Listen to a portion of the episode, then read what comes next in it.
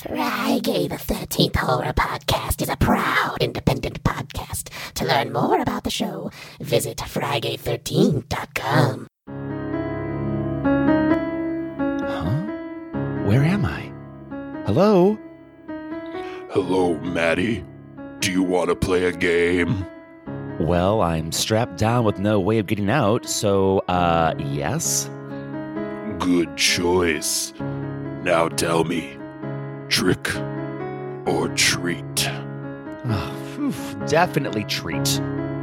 Seriously? Are, are, are you sure? Yeah, a, a treat. I- Is it a Snickers? Please say it's a Snickers. No, it's not a Snickers. Your treat is mandatory watching of 90 Day Fiance for 128 hours. No, it hasn't been good since 2020. It's episode 108, Halloween 2023.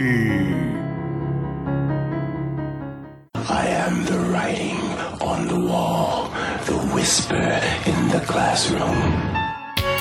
I'm Marjorie Greene, and I approve this message to save America, stop socialism, and stop China.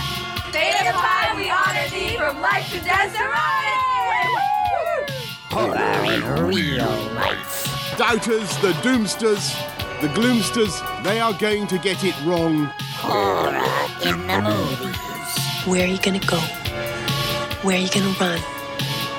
Where are you gonna hide? Nowhere. Because there's no one like you left. What do we want? Justice! When do we want it?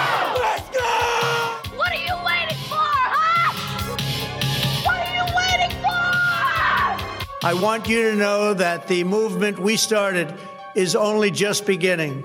Sometimes that is better. There's one magical, haunted evening each year when all the scary creatures come out to prowl through every neighborhood. But here's the scariest monster of all. Do you know why? This little witch doesn't know it, but she's taking some frightening chances of being hurt. Maybe badly hurt. Her costume is very, very dangerous. Can you see the things that make it dangerous? What about that mask? She can hardly see through those tiny holes for her eyes. If you were wearing that mask, here's what it would be like.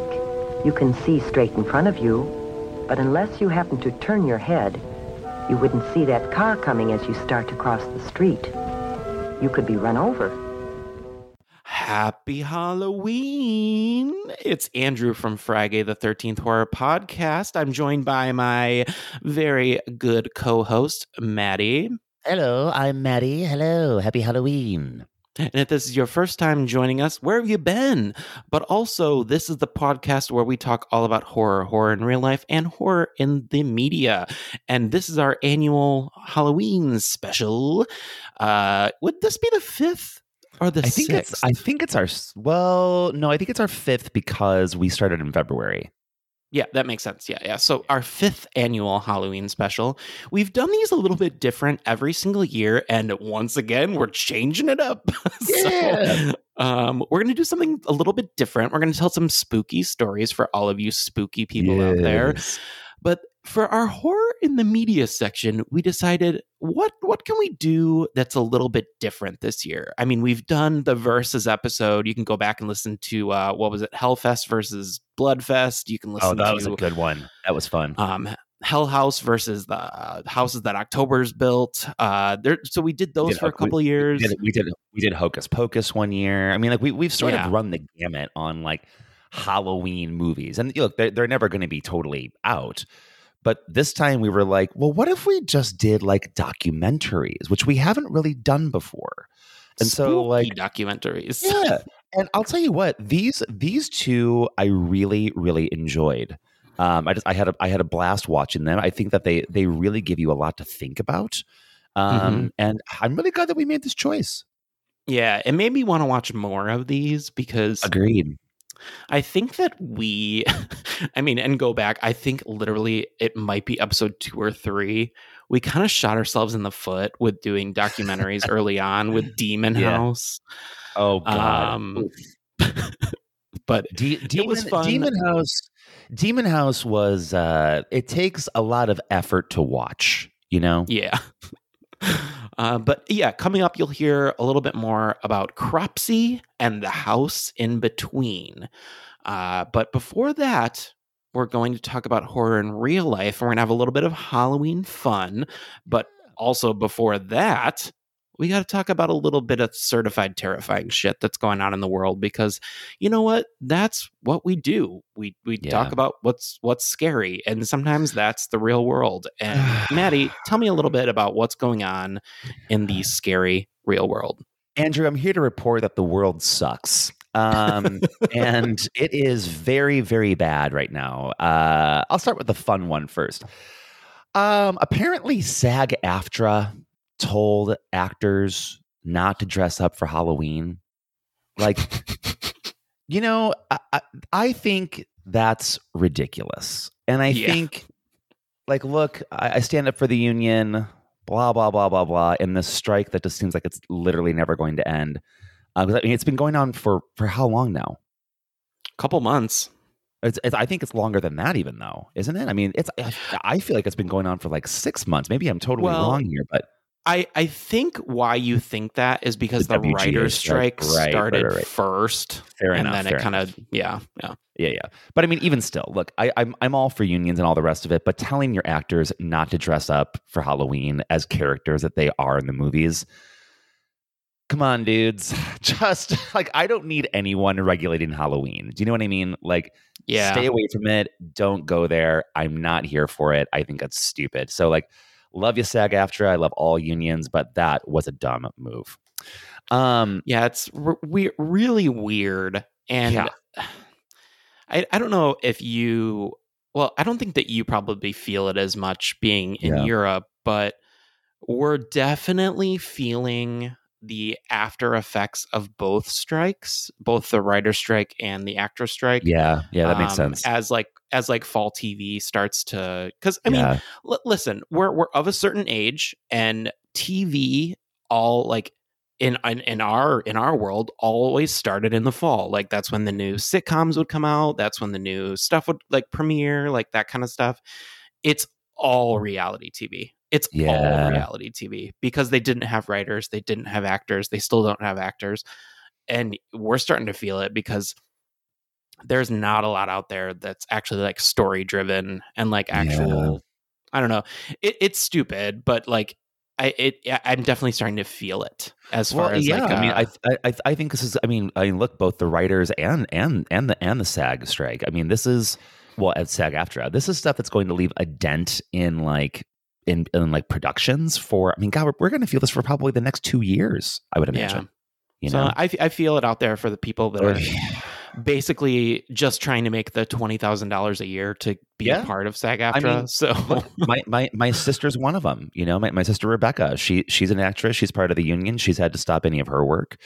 Um, you know, thankfully she she can um, teach classes and stuff, and you know do other stuff in Nashville. But like, you know that this matters to people. That the strike needs to come to an end, and the Well- the executives need to get to the table and end it already. Come on. I think I think what pe- and I won't spend too much more time on this, but I think what people don't understand is that SAG-AFTRA is in, uh, essentially to a lot of these actors that are part of it, it's their insurance. It's Yeah, it's how they get health care, it's how they get dental care, it's how they get anything because that's like what they buy into.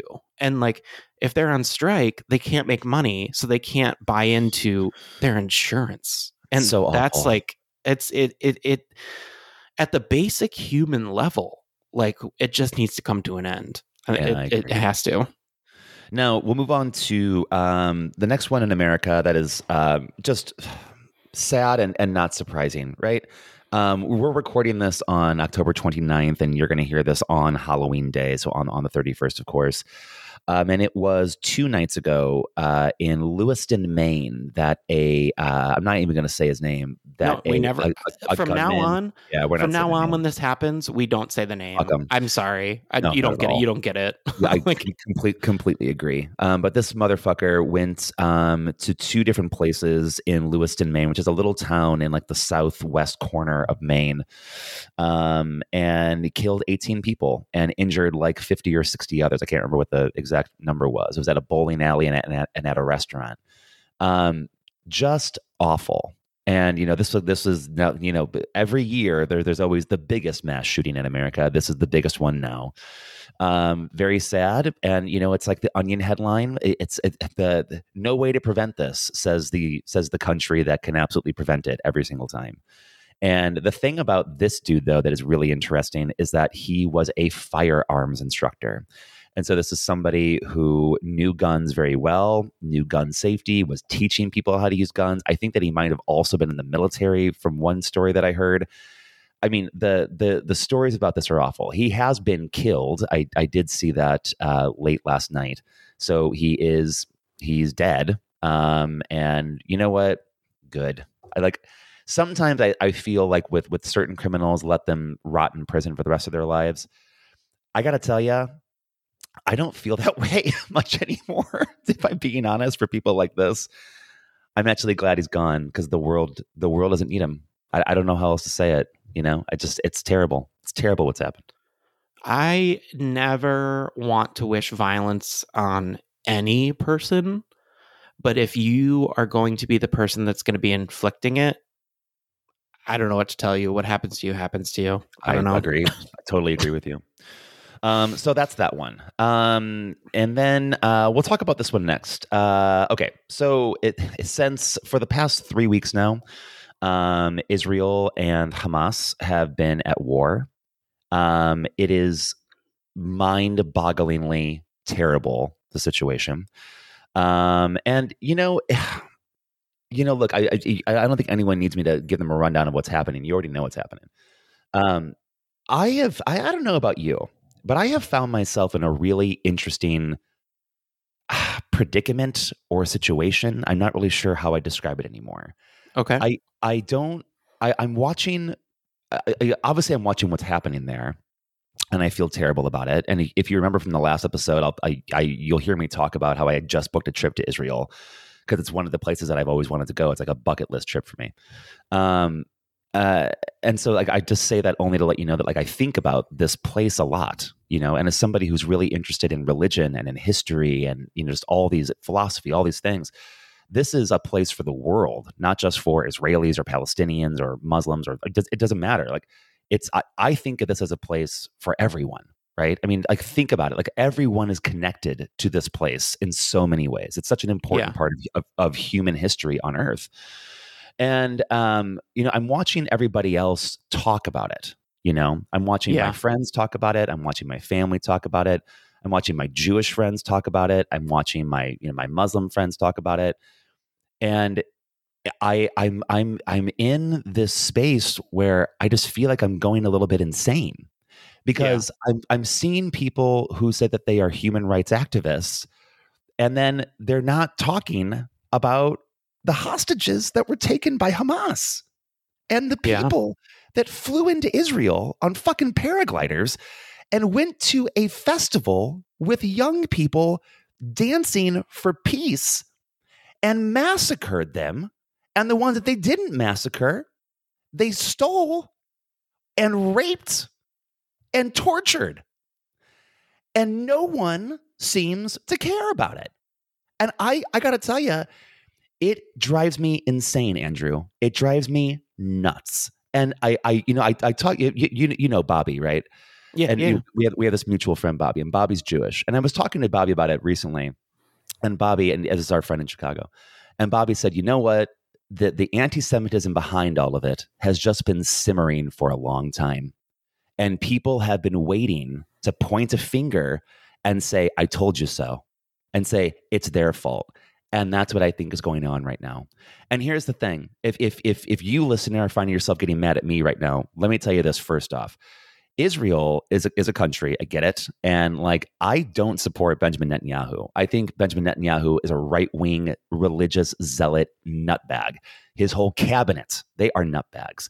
But you we we cannot deny that what people are doing out in the streets, taking down uh, the, the, the photos of the people that have been kidnapped and and, and are hostages, you know, be, beating up Jews, uh, uh, making people feel it's so so unsafe.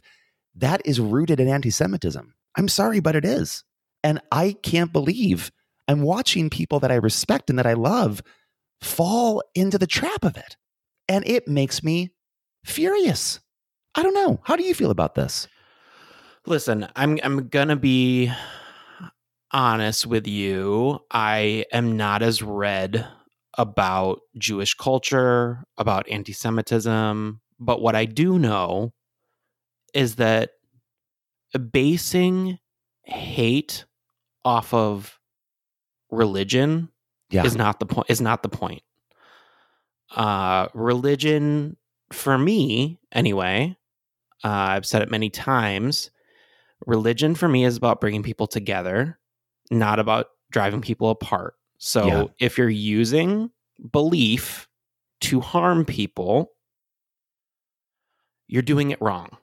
so I Agreed. it- that that's like literally all I have to say about it because like this this whole basis of literally trying to control any human that you don't it, it, it's it's mind boggling to me because we we- as humans have this like innate thing that we just want to control everybody and we Yeah. we use religion we use politics we use food we use exercise we use literally anything we can to just control other human beings and honestly i'm fucking sick of it like Yeah. literally if if they're not if they are not harming your life leave them alone Yeah, I, I I think it's I think it's really fucked up, and it's really know, fucked up It's it's very fucked up. And like, look, I'm not saying that like the like the the the weight of of the Israeli invasion is right either. You know what I mean? Like, Oh, no no no we we can like- we can have like, but people are missing the nuance of it. exactly And the that's what i'm and the trying to say yeah, the, the the nuance of it is that like, look, I I believe that Palestinians are human beings that deserve dignity and life and happiness and goodness. And I believe that Israelis also deserve those same things. And I can also say, right in the middle of that, that Hamas is a terrorist organization. They are not freedom fighters. I can say out loud and understand it is the truth that Hamas massacred and murdered people. That's what they did. They didn't, they weren't fighting for freedom. They weren't fighting to free Palestine. They were fighting to kill Jews. That's what they were doing. And that's what people, I, I think people are scared to say that now. And I, I, I refuse. You know, I, I think about all of the wonderful, amazing, I, I could start crying about it. The, the, the amazing Jewish people in my life that have been such amazing friends to me, great family that, that I love. I, I, and they are so scared right now because people are too afraid to say that anti Semitism is ruling the day. And we shouldn't be scared to say it. So I'm putting it out there, and that's that. At the me- end of the day- sick. Anyways, end of look, um, at the end of the day that I, that. I we'll leave that where it is. you have There's to just love people stop stop hating people stop it Yeah. Right. The last one, uh, Andrew, here is um, a really sad one too, and this is one that that that happened last night. Um, unfortunately, Matthew Perry has died, and he was only 54 years old.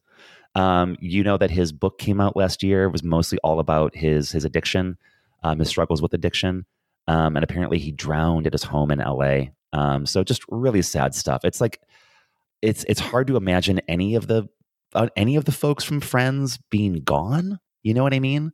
Um, but really sad to see him go.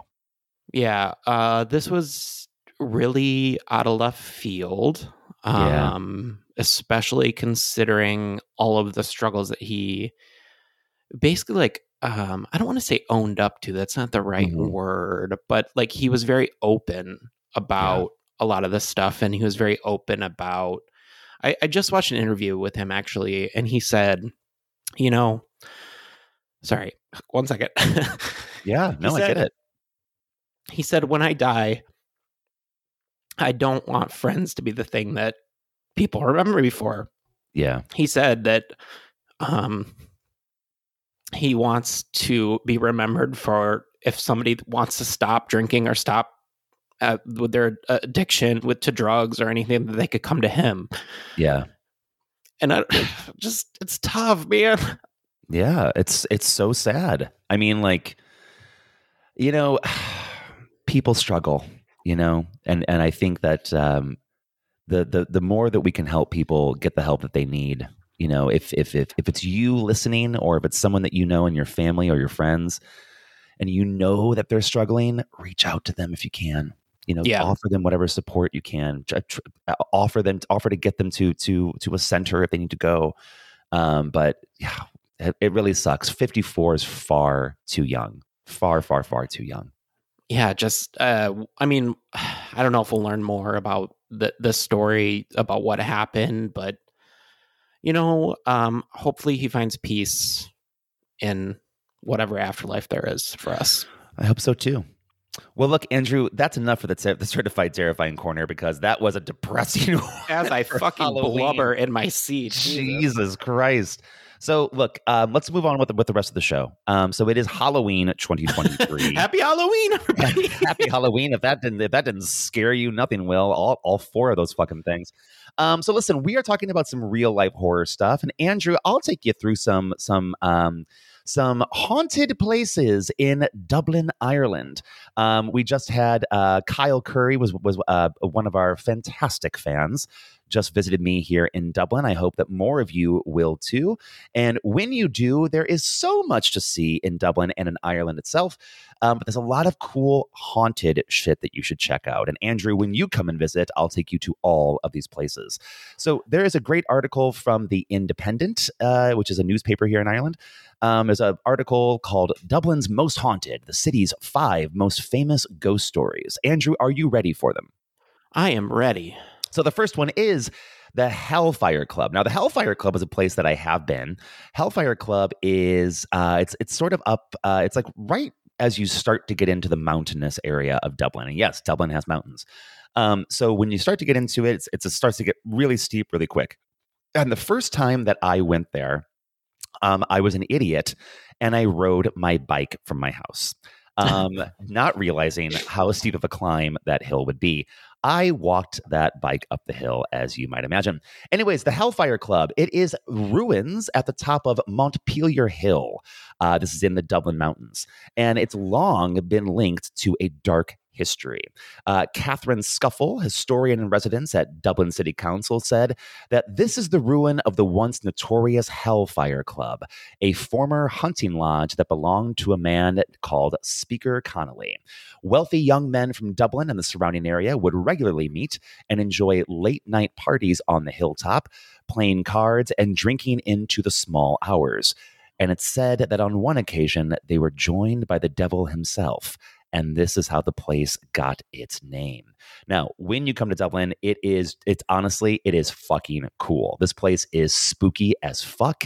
It's, it's literally just on the top of the hill. And just like it says, it's this, this old set of ruins and you can walk around in it and like it's just it's fucking neat like make that a thing that you do when you come here especially around halloween the next story is the green Wait, hold Lady. on, hold Yeah. on. I, I just have to say, when I see wealthy young men from Dublin Yeah. regularly meeting Yeah, to enjoy late night parties, Uh-huh. Yep. Yep. I don't know, an maybe a little too. bit of gay. Could have been an orgy, and you know what? I'm here for it.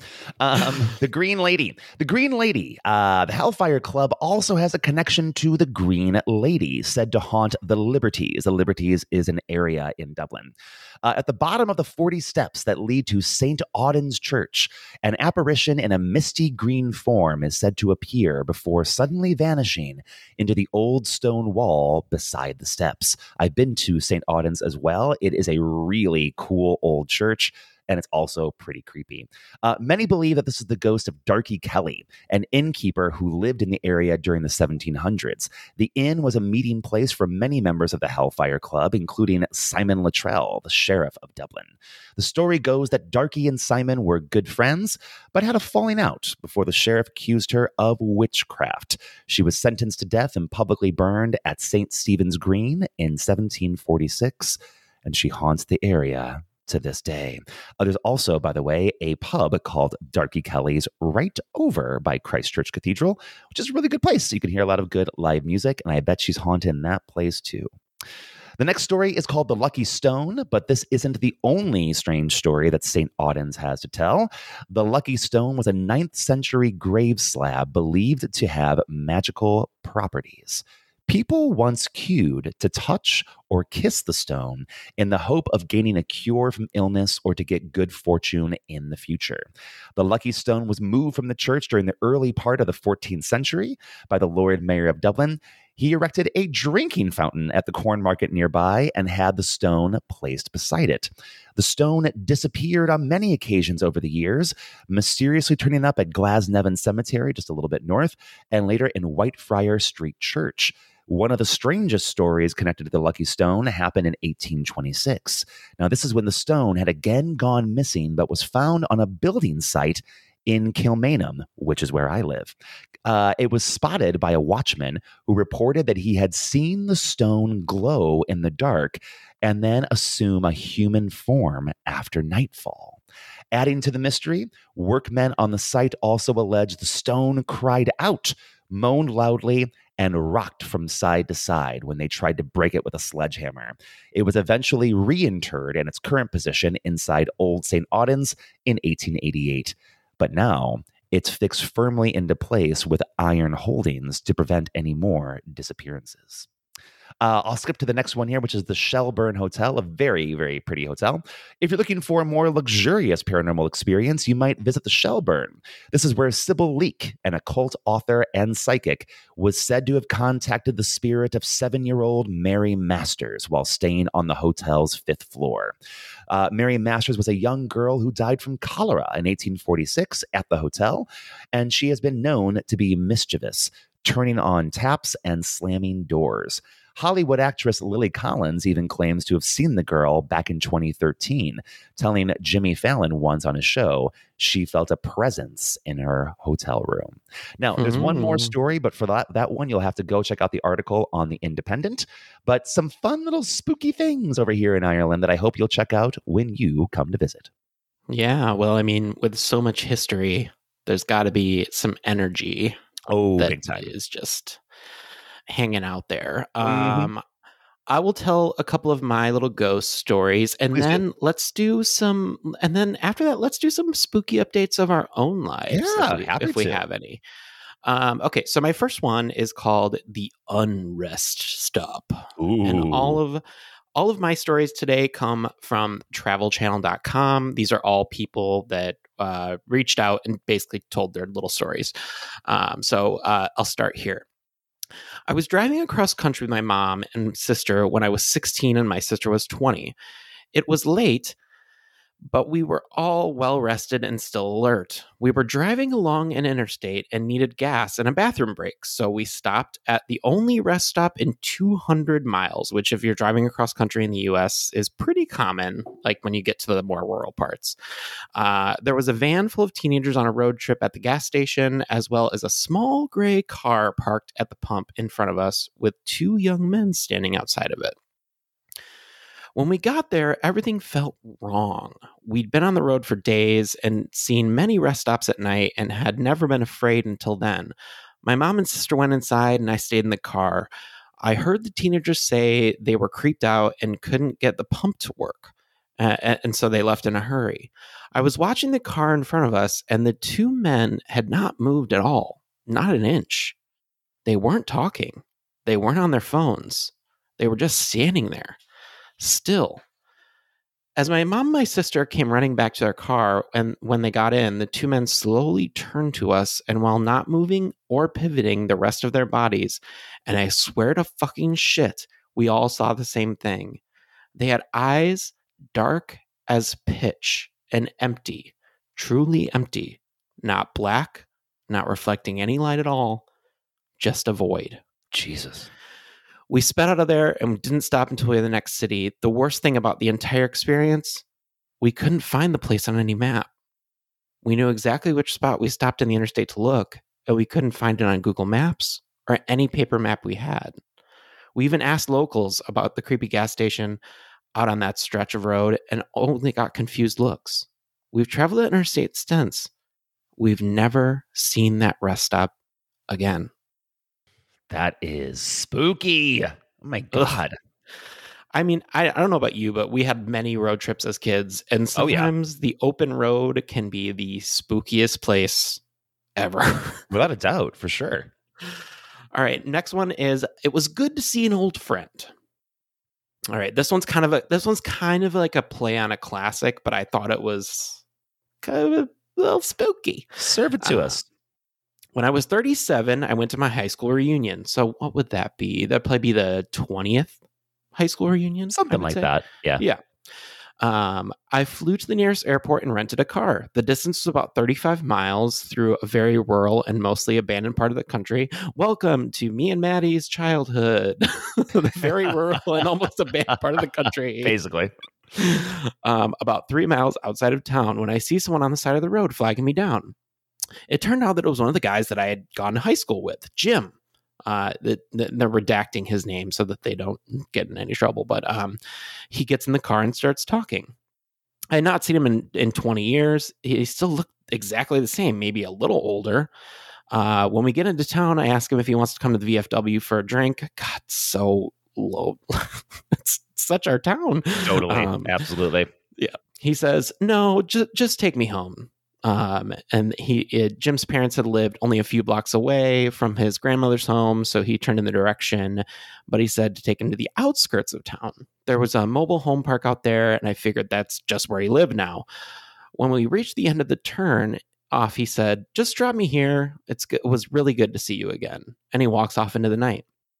Meanwhile, I go to the VFW, meet some old, some of my old classmates. We start to talk, and we're talking about about who's coming to the reunion. I mentioned that I just picked Jim up three miles out of town and dropped him off. Everyone then gets really quiet.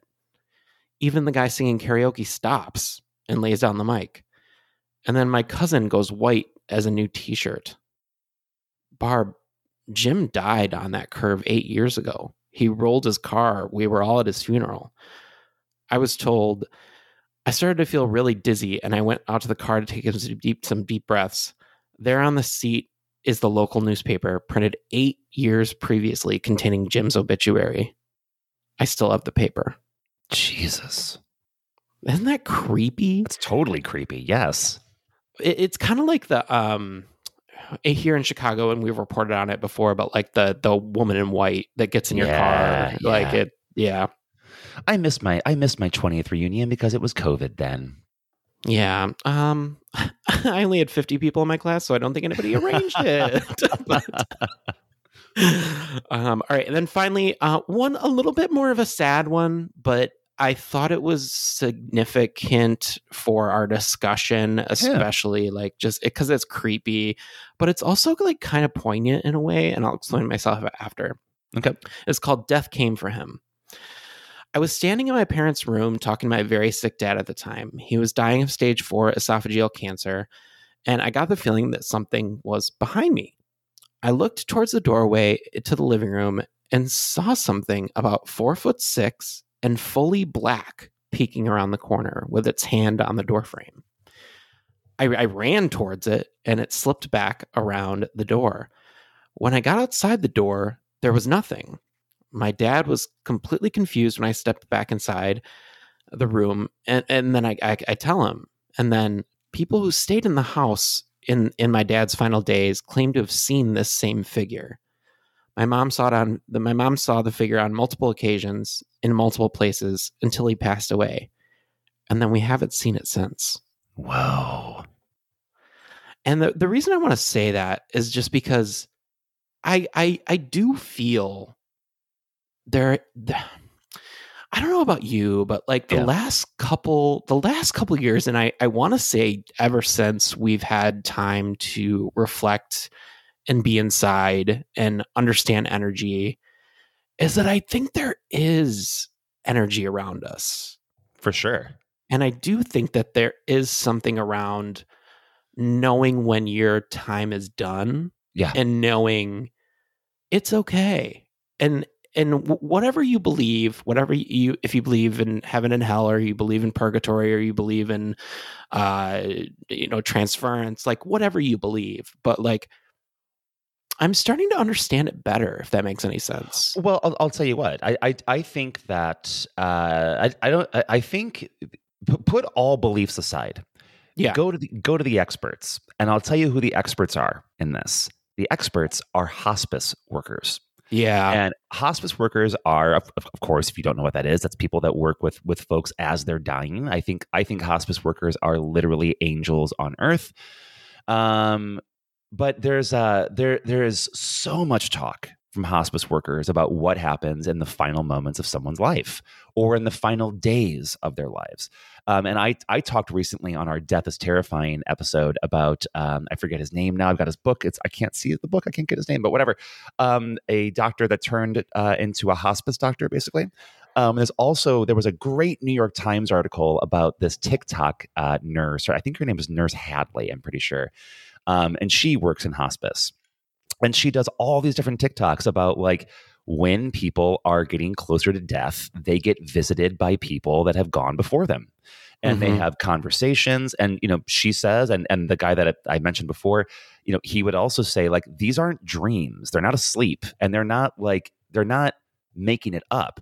Like it's happening as though you know I'm talking to you right now. That's how real it is for them, and this happens to like nearly everyone. So like it, you know that occurs, and then like there's there's a there's a lot of like research too that like your brain doesn't die like right after your heart dies, and so you know your brain could be conscious for a lot more time, and like you know uh, there, there's there's stories about how you know after you die maybe you'll you'll be around for like 40 days on Earth, stuff like that. I mean, th- there, there there's a lot to it, and I think that hospice workers know, and because they see it every day, and you know, Nurse Hadley in her TikToks talks about like, you know, look, it's, it's I, I've talked to uh, so many different kinds of people, people that that are atheists, people that are agnostics, people that are Christian, people that are Jewish, Muslim, what you know, you name it, whatever. And they all have the same kinds of experiences, not the same experience, but the same kinds of experiences. And so I think there's something behind that. There's something real there. And like, you know, eh, you know, look, this this is a story about a dad. You know, I, I don't know about you, but like, you know, my dad died 26 years ago this year. And I still talk to him a lot. Like when Yeah. especially especially when things are like going tough for me or if or if things are going really well, you know, at work or this or, or whatever. I just talk to him out in the open. And, you know, I wouldn't do that unless a part of me believed that he could hear, you know? Yeah. And and it's really, you know, and some might say, well, that's just a coping mechanism for you. Well, you know, bully for you, maybe you're right. But I believe that he can hear me. And I believe that, you know, one day when I die, I'll pass on in the same way and I'll be energy around the people that I love too. It's just, it's a part of the world and we we don't know how to explain it yet, but that doesn't mean that it doesn't exist. Yeah, I agree. Um, you know, uh, the only thing I can offer to this world after I die is the energy to just keep going because, yeah, God damn it, this world is really, really hard. It's tough. It's, it's Yeah. hard out there for a pimp, you know? Um, any any spooky going ons with you these days in your real life? Oh God, Andrew, I'll tell you what. I have just been, I have maybe been the busiest I have ever been with work, and so like I haven't had a lot of time to focus on other things. If I'm being honest with you, but I will tell you that you know whenever I can. I'm, I'm, you know, horror is obviously a, a, a lovely uh, comfort for me, right? As I know it is for you too, and for all of our listeners. So, of course, you know, I'm, I'm, I'm continuing to dig into to all the scary movies that I can, and and you know, digging into research and I've been thinking a lot about UFOs in recent months, that kind of thing. I will tell you that last night I brought my tarot cards along to a Halloween party that I went to. And I read for four people, and I'll, I'll Oh, tell you, fun. yeah, it was it was really great. Like I haven't I haven't done it in so long, Um, Well, and we we are the main drivers in our friend group of of the tarot card reading. it's you and me. Like that's all it is. But Yeah, yeah, yeah. But I mean, it's it was just so much fun to do, and you know that was it was great, and and the readings, you know, they made a lot of sense to people, and that's what always feels good when you do it. Is you know that every every card I turn or every you know thing I offer, I'm like, does that make sense? Does this feel right to you? And they're like, yeah, and it just you know it felt good to know that maybe that kind of helped people. Um, Yeah. But other than that, though, I want to get spookier again, like. I was actually hoping that this weekend I was going to be able to do some kind of like ghost tour that I hadn't done or, or something like that. I just di- didn't get a chance to but I'm going to soon because all those stories I just told you about Dublin, there's so many more across this entire country. And I want to go out and really, really explore them. So I'm looking forward to getting a lot more spooky in the days to come. yeah, um, I can tell you some weird things that have been happening with me. Um, as you know, I'm continuously on a weird sleep journey. Yo, God, what now? Uh, my sleep is always fucked up. I, I, I'm constantly tired during the day, and then I'm awake when I need to go to bed. like Perfect. it's just like it's just the way my body does. Um, I have been trying new things. So this this this may be a side effect of what I've been trying. I've been trying new teas and and things like that to Uh-huh. to help with sleep. I've been hearing things. Really? like what? Um, Um, so I I don't know about you, but like when I am in that veil right between trying to fall asleep and actually being asleep, Sure. there's a lot of like really weird thoughts that I have. Like okay. Like I, I don't know about you, but like my brain just like all of a sudden is like, why is green green? You know what I mean? Like like something like that. You know what I mean? Like yes, I do. like it's it's it's the stupidest shit you never think of during the day but like Yeah, in course. between but like i've also started having these and i i don't know what else to, to tell them or what to say about them they're hallucinations i, Okay. I i've been having audio hallucinations it's either sometimes i'll hear like a like a knock like a like two knocks and i'm like is someone at the door and michael will be like what what do you mean like like i someone just knocked at the door What? or I'll hear like a very like low voice that's that will say something like do you know where they are What? Andrew, Or what like- the fuck? i i don't uh, maybe i have a brain tumor i don't know but like Oh, wait, wait, wait, wait. Are, are you taking any new medication at all? no uh, Okay. the only thing that i've the only thing that i've changed is that i am drinking hot tea at night Okay, what kind of tea? Does it have Um, does it have valerian actually- root in it? no it's just it's an english tea it's for sleepy time it's literally called sleepy plus like it's Okay. like a very popular brand that you can buy on amazon it's nothing crazy um i don't know it's another evolution of my sleep journey that Have- i've been on you- for 20 years Have you talked back to it? Um no i haven't thought about that actually well, I because think you should talk back to it. it's it's so startling that i don't understand it quite yet. Andrew, I- I, cannot believe I'm only hearing about this now. Number one. And number two, you need to figure this one out because that is wild. Well, I'm thinking. I'm honestly thinking about turning it into something. If that you makes should. sense. Yes.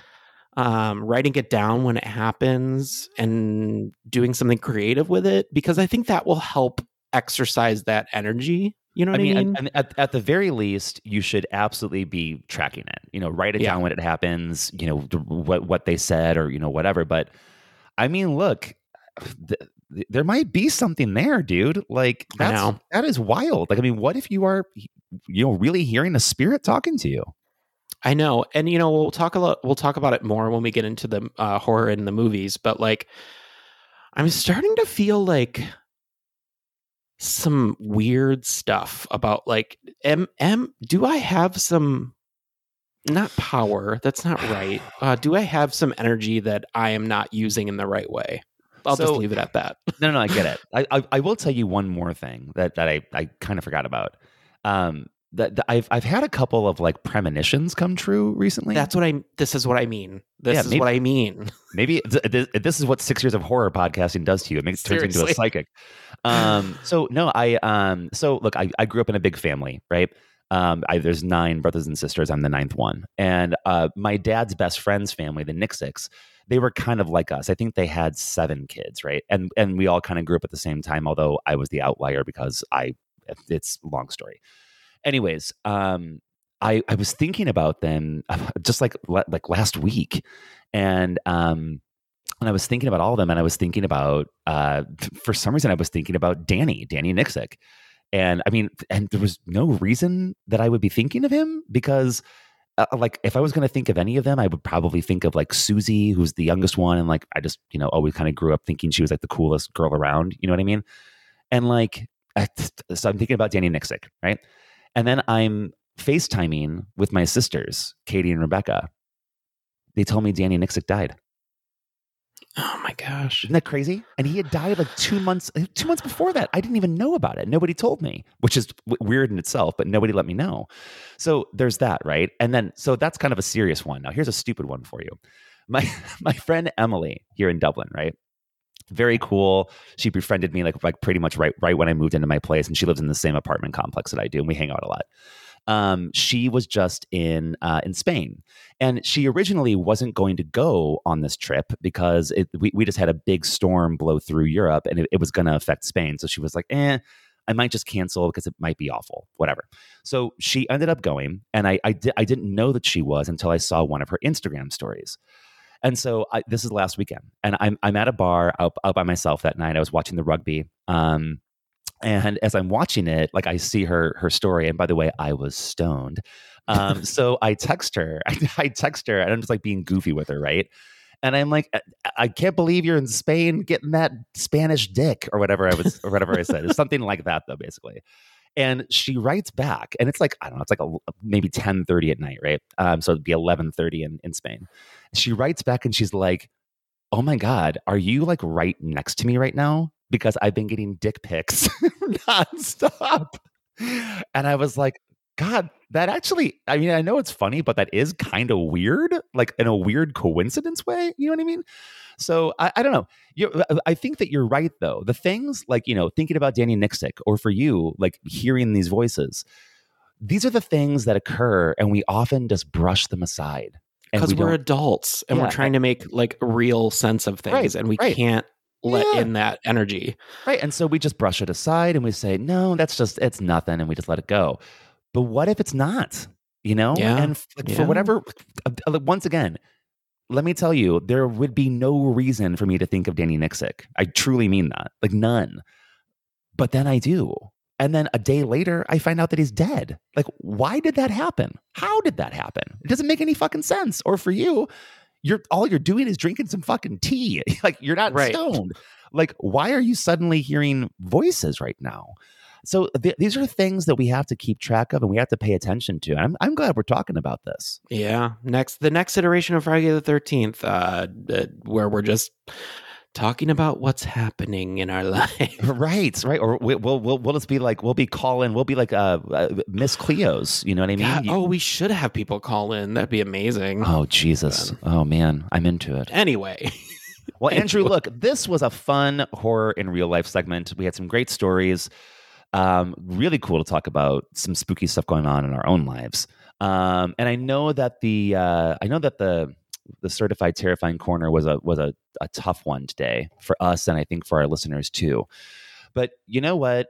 Uh, the world is can be a real disaster. But I just want to say this: never forget the agency and the power that you have to make your little piece of it better. And agreed. listen, not one of us can solve Israel and Palestine. Got some news for you. But right where we are in my little community here and in yours, Andrew, and wherever you are, listener, that's what you can work on today and making people feel good about themselves and, and yourself and getting people the help that they need. These are things that we need to work on. So let's do it. You know, let's do that. Be nice to yourself and be nice to others. That's Hell all I have to say. It's Halloween, baby. Halloween. All right. Well, we will take a quick break and we'll be right back with what you've been watching, bitch. Let's all go to the lobby. Let's all go to the lobby. Let's all go to the lobby to get ourselves a treat. And now it's time for what you've been watching, bitch. What you been watching, you spooky bitch? And this is the segment of the show where we talk about all the things that we have been watching or reading or listening to or whatever. Uh, we each have four, and Andrew's going to give us his first one right now. Before I do, if you echo back to lep, ep, ep, blah, blah, blah, Little episode 107, I challenged you, Matty Zerdich, to do one thing, and that was to watch the Exorcist TV show. I have to change mine now. Well, Did can't- you I did. I did. I did. No, I watched the whole fucking thing. just the first season or both seasons? No, I watched both seasons. I and let me tell you. Yeah. Okay. Okay. th- This is this is my bonus one. Okay. Okay. Listen. Sorry, I had to do this to you. No, no, no. This is good. So listen, the Exorcist TV show was astoundingly good. Astoundingly good. Like I I am pretty much in awe of how good a job they did with it. And I really mean this for both seasons. I think both seasons were, were I think both seasons were great. they were so good. And like I I honestly can't believe that it got canceled because like a third season would be amazing. Um I thought I think it's wonderful. I think that that the the characters are so well written. What they did with Mr. Howdy in in the 1st season Mhm, or, or mhm. not Mr. Howdy, Captain Howdy. What they did with Captain Howdy slash Pazuzu was incredible, incredible. And like, I would have never, like, I love The Exorcist so much, and I know a lot about its lore. I would have never thought to take it in that direction. That would never be a, a thought in my head. So, how bold was it to do that with Captain Howdy? How fucking bold to make him a demon like that? So fucking good. And the, I'm not going to say the twist, and you don't either, Andrew. But the the little twist that happens in season one, holy shit, it knocked me out. I because I did not know about it, and I was like, holy, I was screaming at the TV. I loved it. Season two also so good. Different kind of storyline, the familyness of it, all of that stuff just so well done. And the kids in season two were killer, man. They were so fucking good. Uh, the two priests are incredible. And like the gay priest, are you with me on this? Like, hello, amazing show. Yeah, I told you. Loved it. Yeah, you did. And I'll tell you what, I'm really glad that I watched it. If you have not watched The Exorcist yet, let me just tell you, you you really should. It's it's Skip- an excellent honestly, show. Honestly, skip all the sequels, skip the new one, skip it all, and just watch the TV show because it's the true predecessor of honestly I, movie. I I totally agree with you. I I think I think two, three, and and the the strange ones that came out after that, and uh, and the recent one, Believer. Although I think it has some redeeming qualities, I think like Andrew said, you can skip them. Go to the TV show. Yeah. All right. Well, my first one is a brand new release, just came out on Friday. Uh, it is called Five Nights at Freddy's. Um, I'm not sure how you how familiar you are with Five Nights at Freddy's. Uh, I only know about it just from seeing the masks. Like that. That's the only thing that I know about it. Yeah, so this is a very popular computer game uh, that kind of like spawned like I think there are like six games now. Okay. That, that basically what the the premise of the game is that you watch the security cameras and you have to like do like a series of like look at the door, look at the security camera, look at the light, look at the thing, and like you have to do it in like a certain order, otherwise the the animatronics will come and kill Okay. you basically. Sure. Sure. Um, so they turned it into a movie. Uh, Josh Hutcherson from the Hunger Games series uh, is the is the Love key Josh role Hutcherson. here. Ugh, he's so cute. Oh my god. Uh, he's a tiny man, but that's That's why I like him. yeah. Um, but uh, so this just came out. It's basically about him kind of being a down and out. Uh, he he he's now parents his little sister, and they're kind of like down and out. You know what I mean? Like they're just falling on hard times and like trying to figure everything out. So he takes a job as a security officer at uh, Freddy Fastbender's, which is the pizza place that's closed down. It's kind of like a Chuck E. Cheese, if you will, but Okay, it's sure. been closed down for years and years and years. Um, and basically, his job is to just make sure nobody breaks in and vandalizes the place at night. And um, what he doesn't know is that there are animatronics there, much like Chuck E. Cheese. If anybody grew up with Chuck E. Cheese or Pizza Planet or any of these things, Sure. that we had as kids, um, they're that they are alive and they might be malicious um, for for for some people. Um, for me, I think that this was a little bit of a missed opportunity because they take it so seriously, but they also don't like I almost wanted it to either be super campy and like like super like funny and weird and just like over the top, or I wanted it to be like uber violent and like yeah, sure. like you know what I mean? Like you would never expect these animatronics to saw somebody's face off, would you? like you know what I mean? Like, and it just it never went like in one of those directions, and it kind of just meandered in the middle. So for me, I, I thought it was fine, but it, it it it's not. I I don't know. For me, I don't think it's gonna be something I'm gonna watch over and over again. Yeah, if that sure. makes any sense. So Okay, cool. Um, Andrew, my first one, uh, or bonus one, uh, is uh, which will I talk about first? Um, I'll do this one first. Fall of the House of Usher. Um, I watched it, of course, on Netflix. It is the latest from Mike Flanagan and the Mike Flanagan crew.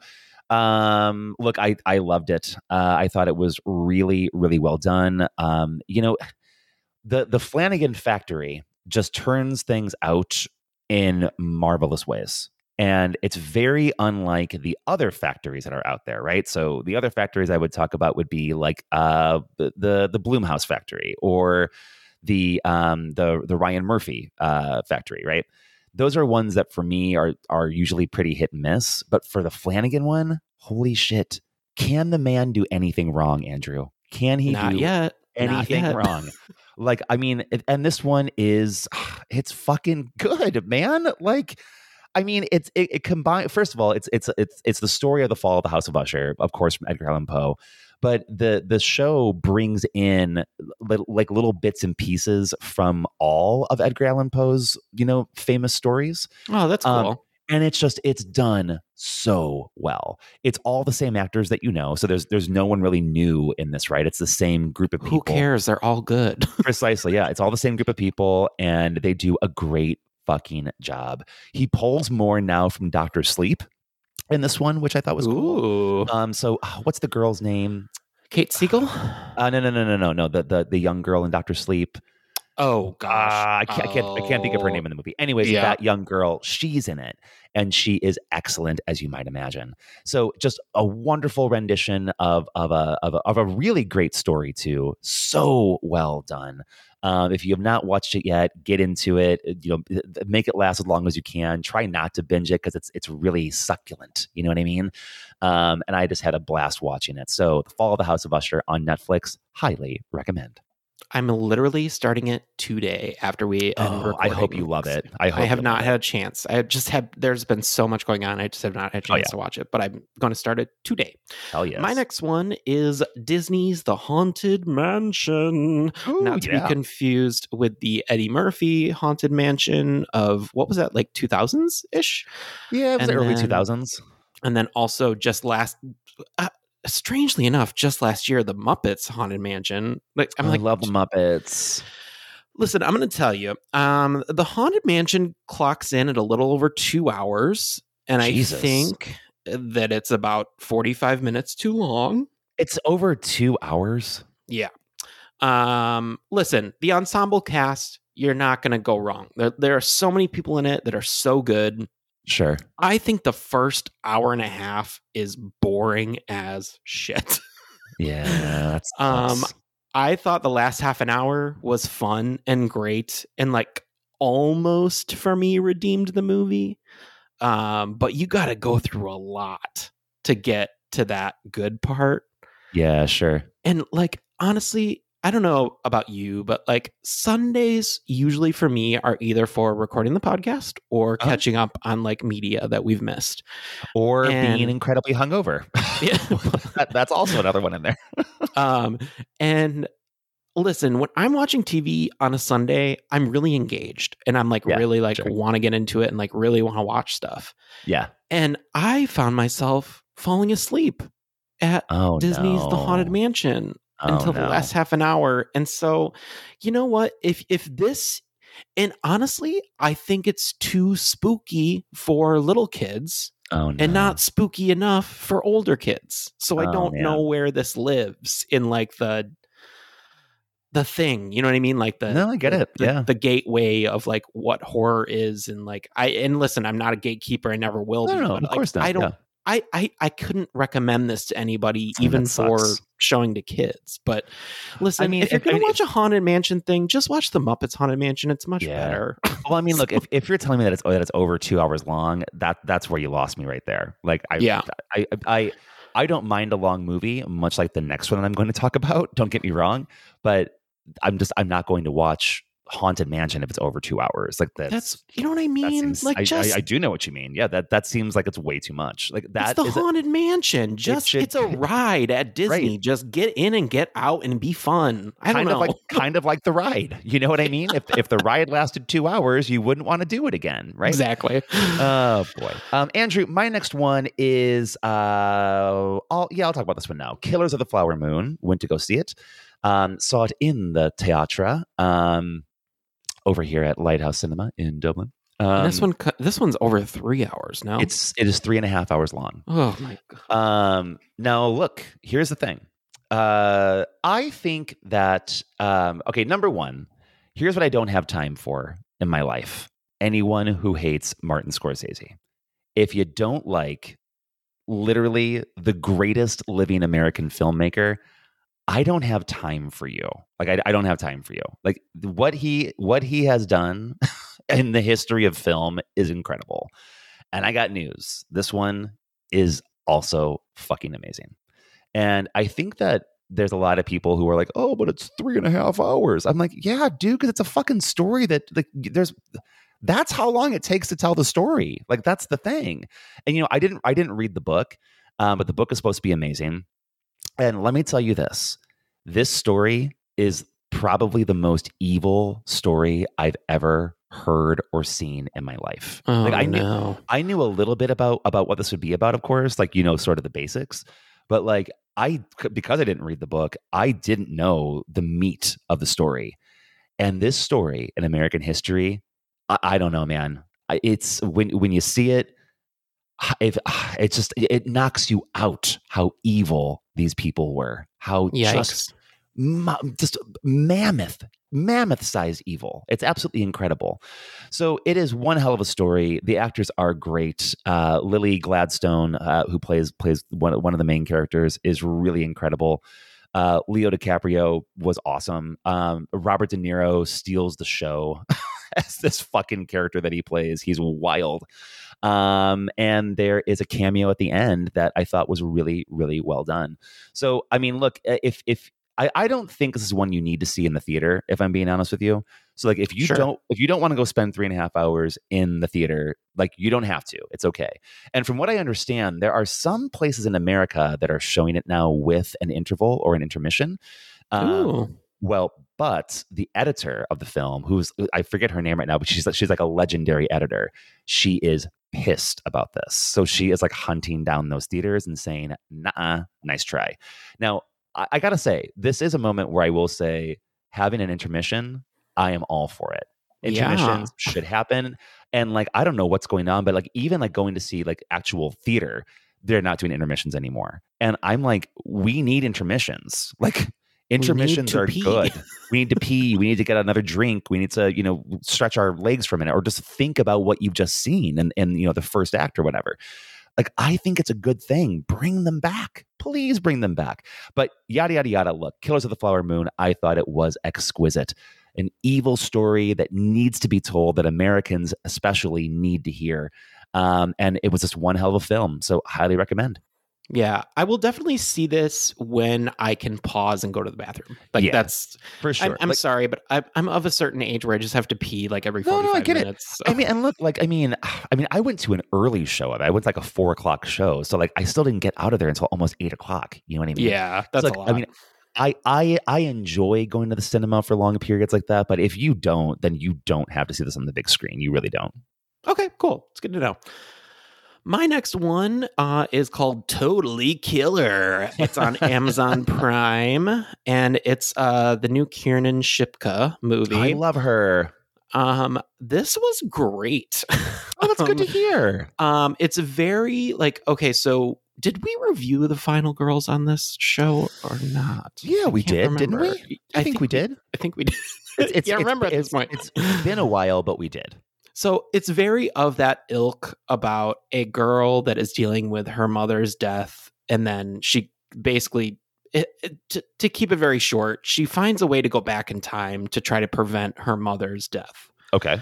um but it's it's very played up in like an 80s uh, like coded way of you know like how we all like to do things now with like Okay. popular music and things that make us nostalgic and um but it's basically yeah Kiernan Shipka and her mother is uh part of this group of I can't remember the name it's like the Chelseas or something like they're all like it, it's like the mean girls of the school Okay. and uh, back in the 80s, three of them out of the four were killed by a serial killer, and her mother was the only one that survived. Uh, and then later, her mom gets killed, and then she gets the opportunity to go back in time and figure out like who was the killer and try to Oh, prevent cool. it. And it's it's I, I don't know why this went direct to Amazon Prime because this could have made in my opinion maybe they're going off of final girls and how that didn't do very well but like this could have made a lot of money at the box office so i'm not really sure why they did it direct to amazon prime but Interesting. It was a fun movie. I would i would have went and saw this in the theater. Um i listen i always have a little bit of a soft spot for kiernan shipka. I'm not really sure why because I, at the end of the day i don't think she's like the greatest actress in the world but there's something about her that's very just like likable. And well, wasn't so she was in um she was in uh Black Coat's the black coat's daughter? Which i Yeah, think is which i think is her best performance Yeah, yeah, yeah, yeah. right along with Emma Roberts. I think that well, we'll get to that movie eventually on this podcast, but anyway, um, totally killer on Amazon Prime. Really fun, um, bubblegum type horror pop movie if you're Love into it. that kind of thing. So give it a watch. It's on Amazon Prime for free. So Very cool. Um, the next two that I'll be talking about are connected. Um, I uh, watched because I just I, I've I've been working from home. I, obviously, we all work from home, but like I've been working from home and sort of like watching stuff in the background lately. Um, and so it's given me a chance to like just like kind of dig into like series I never really got to. And so the first one that I got to was Band of Brothers. This was an HBO series about World War II. Um, like this is the actual Band of Brothers that was on Yes. TV in like the 2000s, right? Yeah, yeah. Okay. It was early 2000s. I maybe 2001 even might have been when it came out. No, I, can't- I remember this. Or like, maybe uh, it was like, four, seven. like a t- it was like a TV event. yeah, oh yeah, yeah. It was huge. Um, let me tell you, uh, it, it it's it's it's really astounding. Um, and uh, it's all about this company in um, in the war called Easy Company. And Easy Company was uh, just a company in the army who became uh, they became paratroopers, and they were they were the, like the first paratroopers in the war in Europe. Um, and you know, I'll tell you what I realized watching this show was was something that like you think you know as an American, but maybe you some, maybe you sometimes forget it. And here's what it is. And God, people are going to think I've gone nuts after this episode. but like with without our our American soldiers in World War II, like we fucking like nearly saved the world. like I really fucking mean it. And like this is a show that just sort of reminds you of that, of how much those men and women had to go through in fighting off a fucking just force of evil called the Nazis. And like, look, America didn't do everything right. We got involved in the war way too late. We didn't listen about about what, what was happening to the Jews. You know, we did a lot of things wrong before the war and in the war. Don't get me wrong. But our soldiers in the war, fucking like honestly, I I, I really mean this. Bless them for what they did. Because they did so much. And this show is just so fucking good at telling their story of just this one little company that did so much in that war to help win. And um, D- D- Damian Lewis is in it, and then a bunch, a fucking, a ton of people are are are in this show, right? Just like like hundreds of people that you would know That you Um, probably forget were in the show. Exactly. you you totally forget. I mean, like like even like Andre from But I'm a Cheerleader isn't isn't it for God's sake?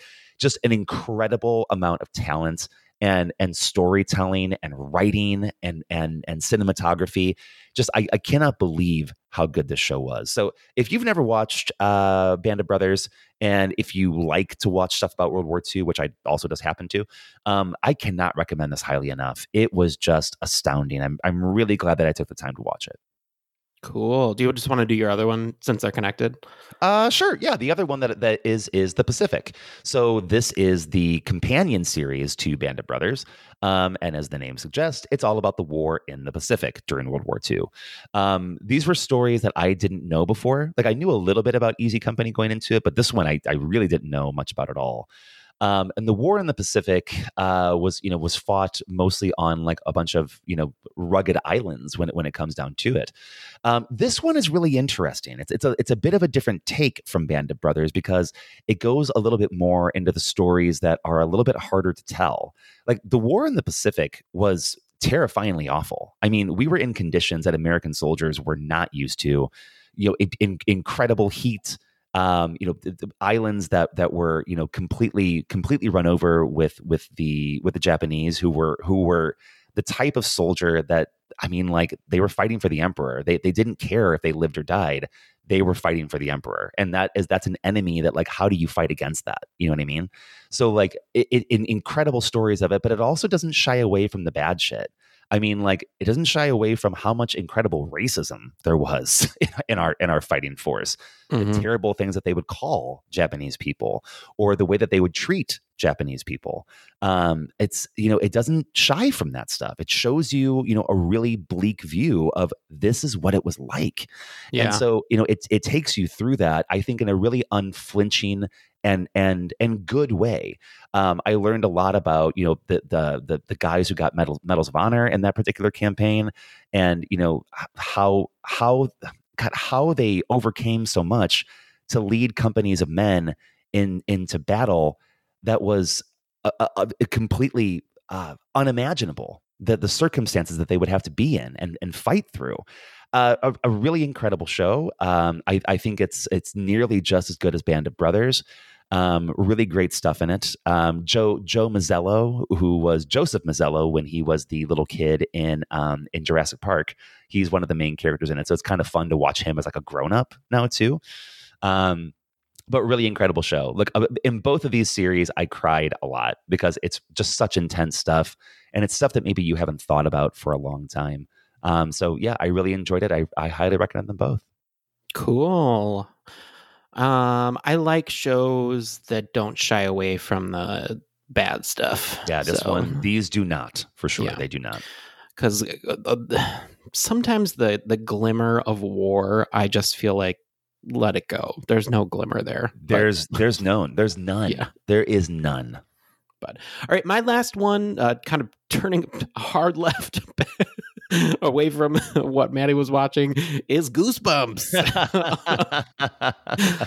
Goosebumps is on Disney Plus, uh, also Hulu. If you have it, you can kind of watch them either on either platform because all the same stuff is on both for some reason. I'm not really sure what the point is here but anyway uh goosebumps um obviously if you were a child of a certain age i think it, anywhere between me and matty's age uh you probably watched or read a goosebumps book and so this is kind of a, a new way to tell some old stories from rl stein our our our, our savior in horror of love. R.L. Stein. Sweet love. Um, this is great. Uh, I, I'm here to tell you, uh, if you thought that this was just going to be the, I think it was on Fox Kids growing up, like Okay. those, the, the the original Goosebumps show where they kind of just told the stories, of the books, like uh, in a like a goofy way.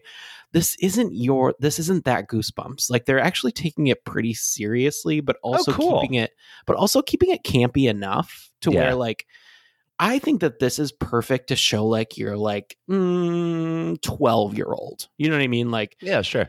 like they have to be a little bit more mature to understand some of the the things that are going on, but also like they want to be still a little bit spookied out about it.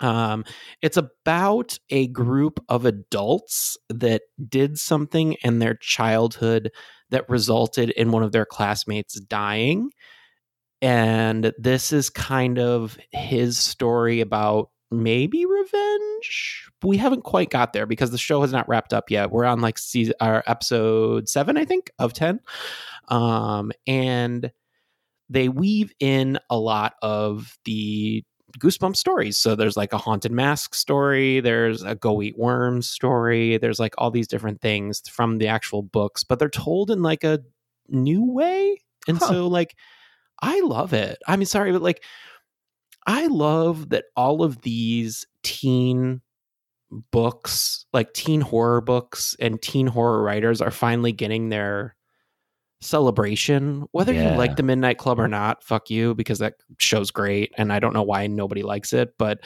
um this is just fun to have these celebrated in, That's a, in a awesome. way and so i really like goosebumps it's is it is, is it definitely more like childish than something like the midnight club of course because it's Yeah, of goosebumps course. but uh it's really fun so if you have any affinity towards this kind of thing or if you just want like maybe not something as hard hitting for the halloween season sure, maybe something sure. a little bit more fun a little more hocus pocus if you will Okay. uh goosebumps is right up your alley so That's fun. Well, folks, uh, that was a really fun What You've Been Watching, Bitch. Andrew brought us Five Nights at Freddy's on Peacock, Disney's The Haunted Mansion on Disney Plus, Totally, totally Killer on Amazon. Amazon, I can't speak today. Amazon Prime, and Goosebumps on Disney Plus. And Matty brought us The Fall of the House of Usher on Netflix, Killers of the Flower Moon, which is now in cinemas, Band of Brothers, and The Pacific, and bonus, The Exorcist TV show. And honestly, I'm a season two defender. I think season two is great. Oh yeah, it was so good. Well, folks, we'll take a break here and we'll come back with our first film of the episode, Cropsey.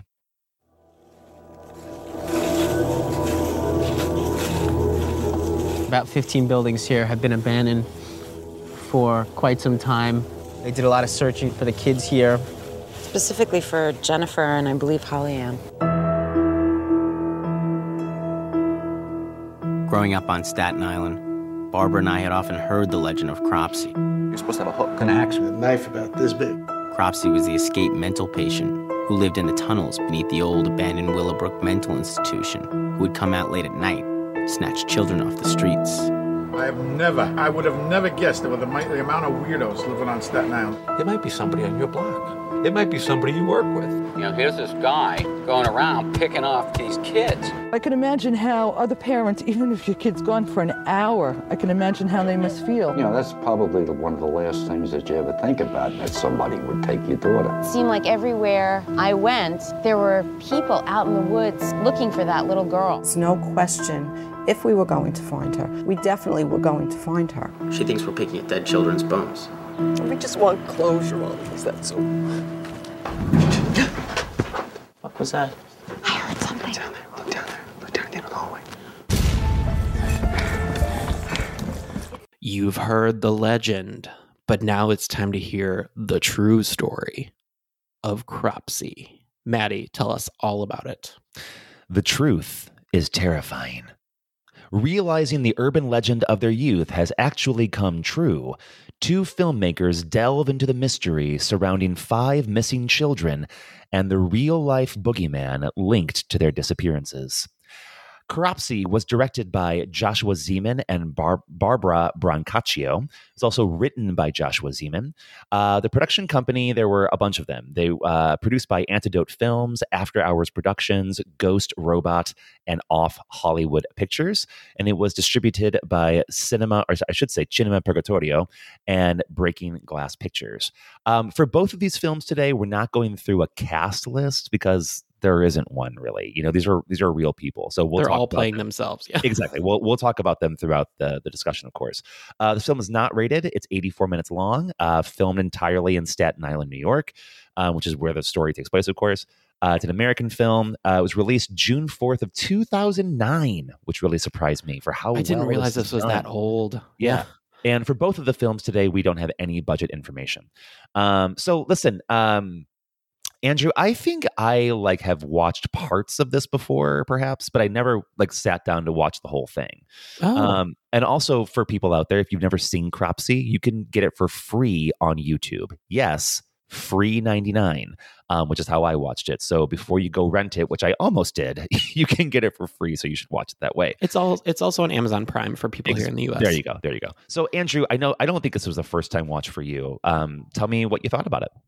Yeah, I I remember when this came out. I almost want to say that this was like a Netflix exclusive when it first came out. Oh, maybe maybe that's how I watched part of it then back in the day. Like back in the day, like 2000 we're talking about 2009 Yeah, yeah, yeah. Netflix. So much different landscape, but um I remember watching this and I remember being like, "Ooh, this is like a this is a pretty juicy story." And honestly, like I'm still kind of like weirded out by this story because there's so many twists and turns. And there's also like everyone has a cropsey. Everyone has like in their in their hometown, everyone has like some story about some crazy guy that abducted kids in the 80s or whether it's true or not. Like Yeah. what you know, this one this one end up, ends up being true, but like there's always like there's this weird like panic that came out of the late 80s early 90s of just like kids getting abducted and uh, uh, and a lot of it's true but a lot of it is hype and a lot of it is like sure. people just being scared and so we make up these stories to scare ourselves or scare our kids or make people more I don't know, make people more aware of themselves or try Yeah, to like sure. you know what I mean? Like it, it's it's it's it's such a complicated movie when the plot of the movie is so straightforward. If that makes any sense. Why don't you? I'll tell you what. Why don't you take? Can you take us all just through the basics of what's going on here? So basically, what this is all about is about five kids who went missing in the, I think, if I'm getting my story straight, early 70s to late 80s. Yeah, yeah, you're right. Um, and there is, and it all takes place on Staten Island, which we're led to believe from the filmmakers that the island of Staten is made up of dead bodies and trash. Yeah, Um, but um, uh, basically, one of the boroughs of New York City. And um, what happened here is a lot of kids that had learning disabilities or were thought of at the time as quote unquote slow um, were abducted and we don't really know what happened to them. We knew they were killed, basically, or went missing in, in, in a lot of cases. Um, and this is kind of the story about this guy, Joshua, and, and his friend Barbara, which I don't think they're romantically linked, but I, I don't think so. I couldn't quite get the relationship because they never really explain it. Yeah. But um, it's kind of them kind of having a moment in their adulthood of being like, holy shit, like we lived through all this. Yeah. We should tell this story because we all thought it was just like myth. Yeah. And it's about Andre Rand and um, about his trial later on in life and kind of just the story about these kids. And I, I think it, and honestly, I don't want to concentrate too much on Rand himself because I think it's more about the kids and more Yeah. about Willowbrook and more about how we treated mental illness in Yeah. in that time. Yeah. And um, it's kind of just a story about how those kids go missing and all of the fallout from that. If, uh, do you have anything to add? I think that's kind of like the premise. Yeah, I think I think that's basically it. You know, I, I would add here too that like what this story turns into is well, it's it's it's a number of things. It, the the twists and turns that it takes take you anywhere from policing to devil worship. Um, I mean, there's just there's there's a lot to the story, and and there's there's twists that you know you don't you don't really expect. Um, and it, it does dive pretty deeply into this Andre Rand character, um, and you know for for good reason. Um, but you know, I think too, you know, the the the the impetus for wanting to tell a story about a place that has been basically forgotten is so important. And if you Mhm. think about it, like I mean, you know, there's a reason that the Candyman is a great movie because, of course, Tony Todd, and you know, it's bloody and gory, and you know, it's a it's a it's a scary movie. Blah blah blah blah blah. It's good for all those things but it's also a good movie because it fucking takes you to Cabrini Green, a place that was forgotten. And they give it a story like Candyman to show how we use myths like this to explain why things are so awful or to keep Yeah. people docile or that or whatever. Do you know what I mean? No, And it's a re- you know- it's a very good count, like comparison. yeah, so you know when and, and it's it's funny because you know, I, I watched Cropsey. Uh, I, I watched it yesterday. and I, I've watched it a couple times actually, just because I, I do that sometimes. Um, and I I, I watched Candyman yesterday morning, and I was like, oh, that's kind of the same fucking thing, right? And so like we if we look at Cropsey almost as an anthropological study of Staten Island.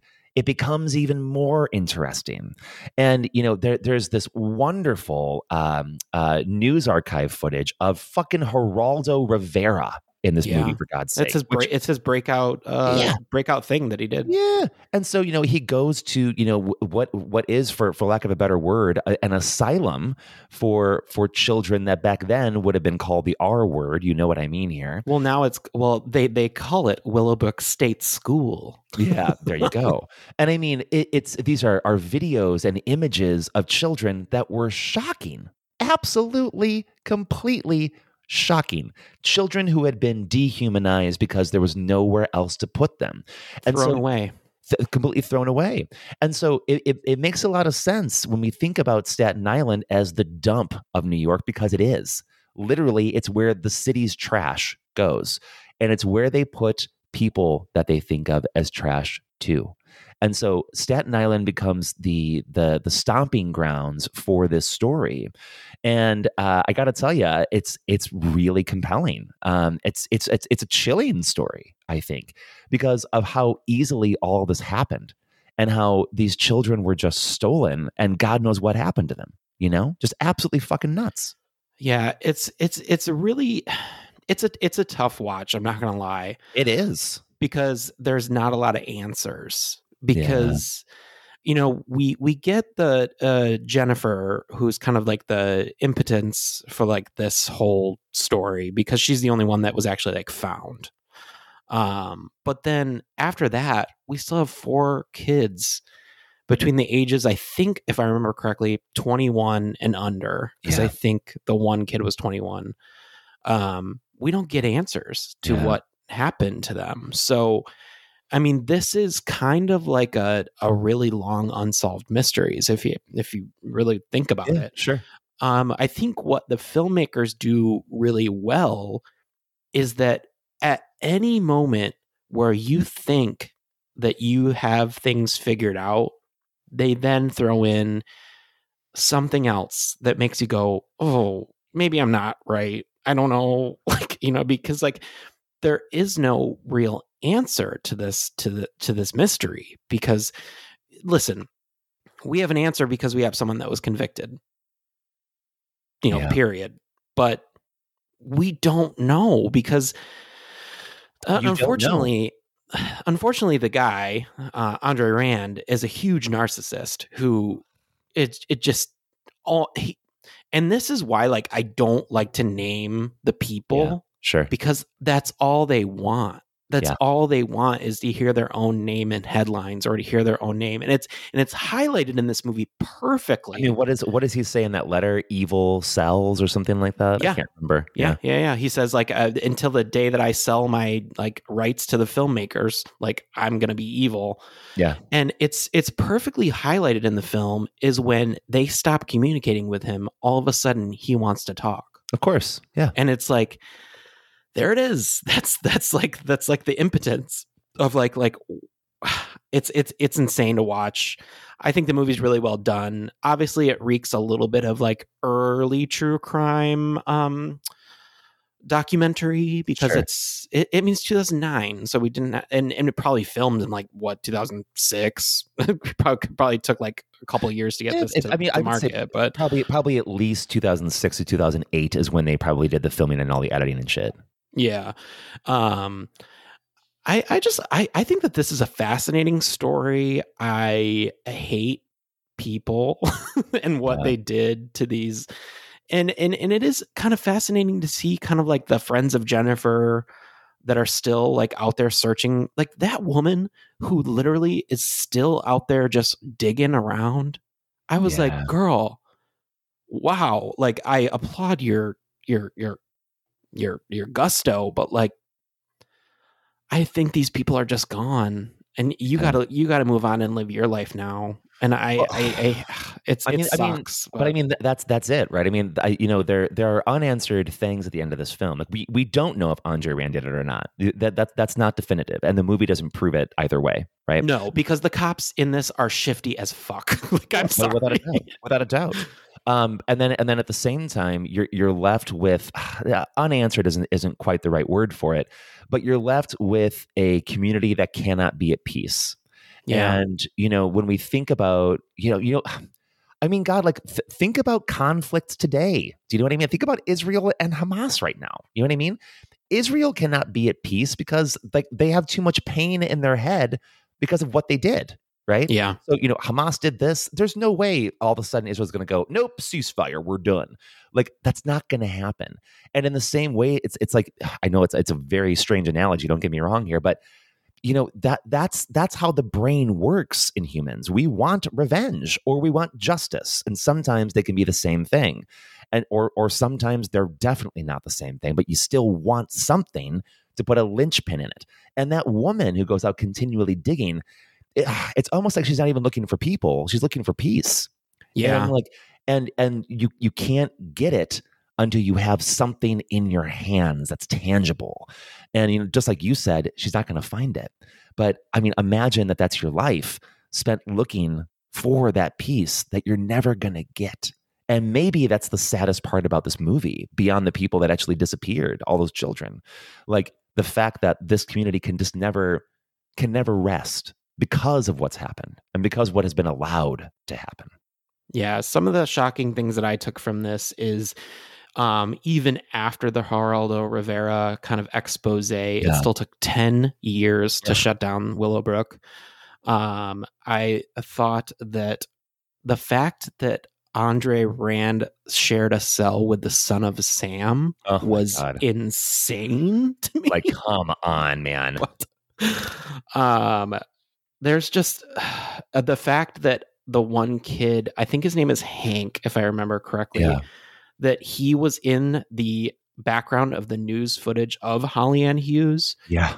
was just crazy insane um i think that there is a lot of profiling happening in this movie that we're not concentrating on. There's one quote I forget which cop said this or which what person said this, but he just he like basically just says he was a creep. He just looked like a murderer. Yeah. So that's why. We, and the fact that like this kind of like shook me a little bit, and I don't know like it, I I guess listen. I'm going to put a lot of guessing into this because go we ahead. don't get a lot of answers, but I'm guessing police brutality. But when Andre Rand comes down those stairs and he's just literally like can't put thoughts together, drooling out of his mouth. Yeah. I was like, what did they do to him right before that? Because at every other point in the movie, he's competent, he's normal. So, like, I listen, policing is really weird in the era we grew up in, and I can only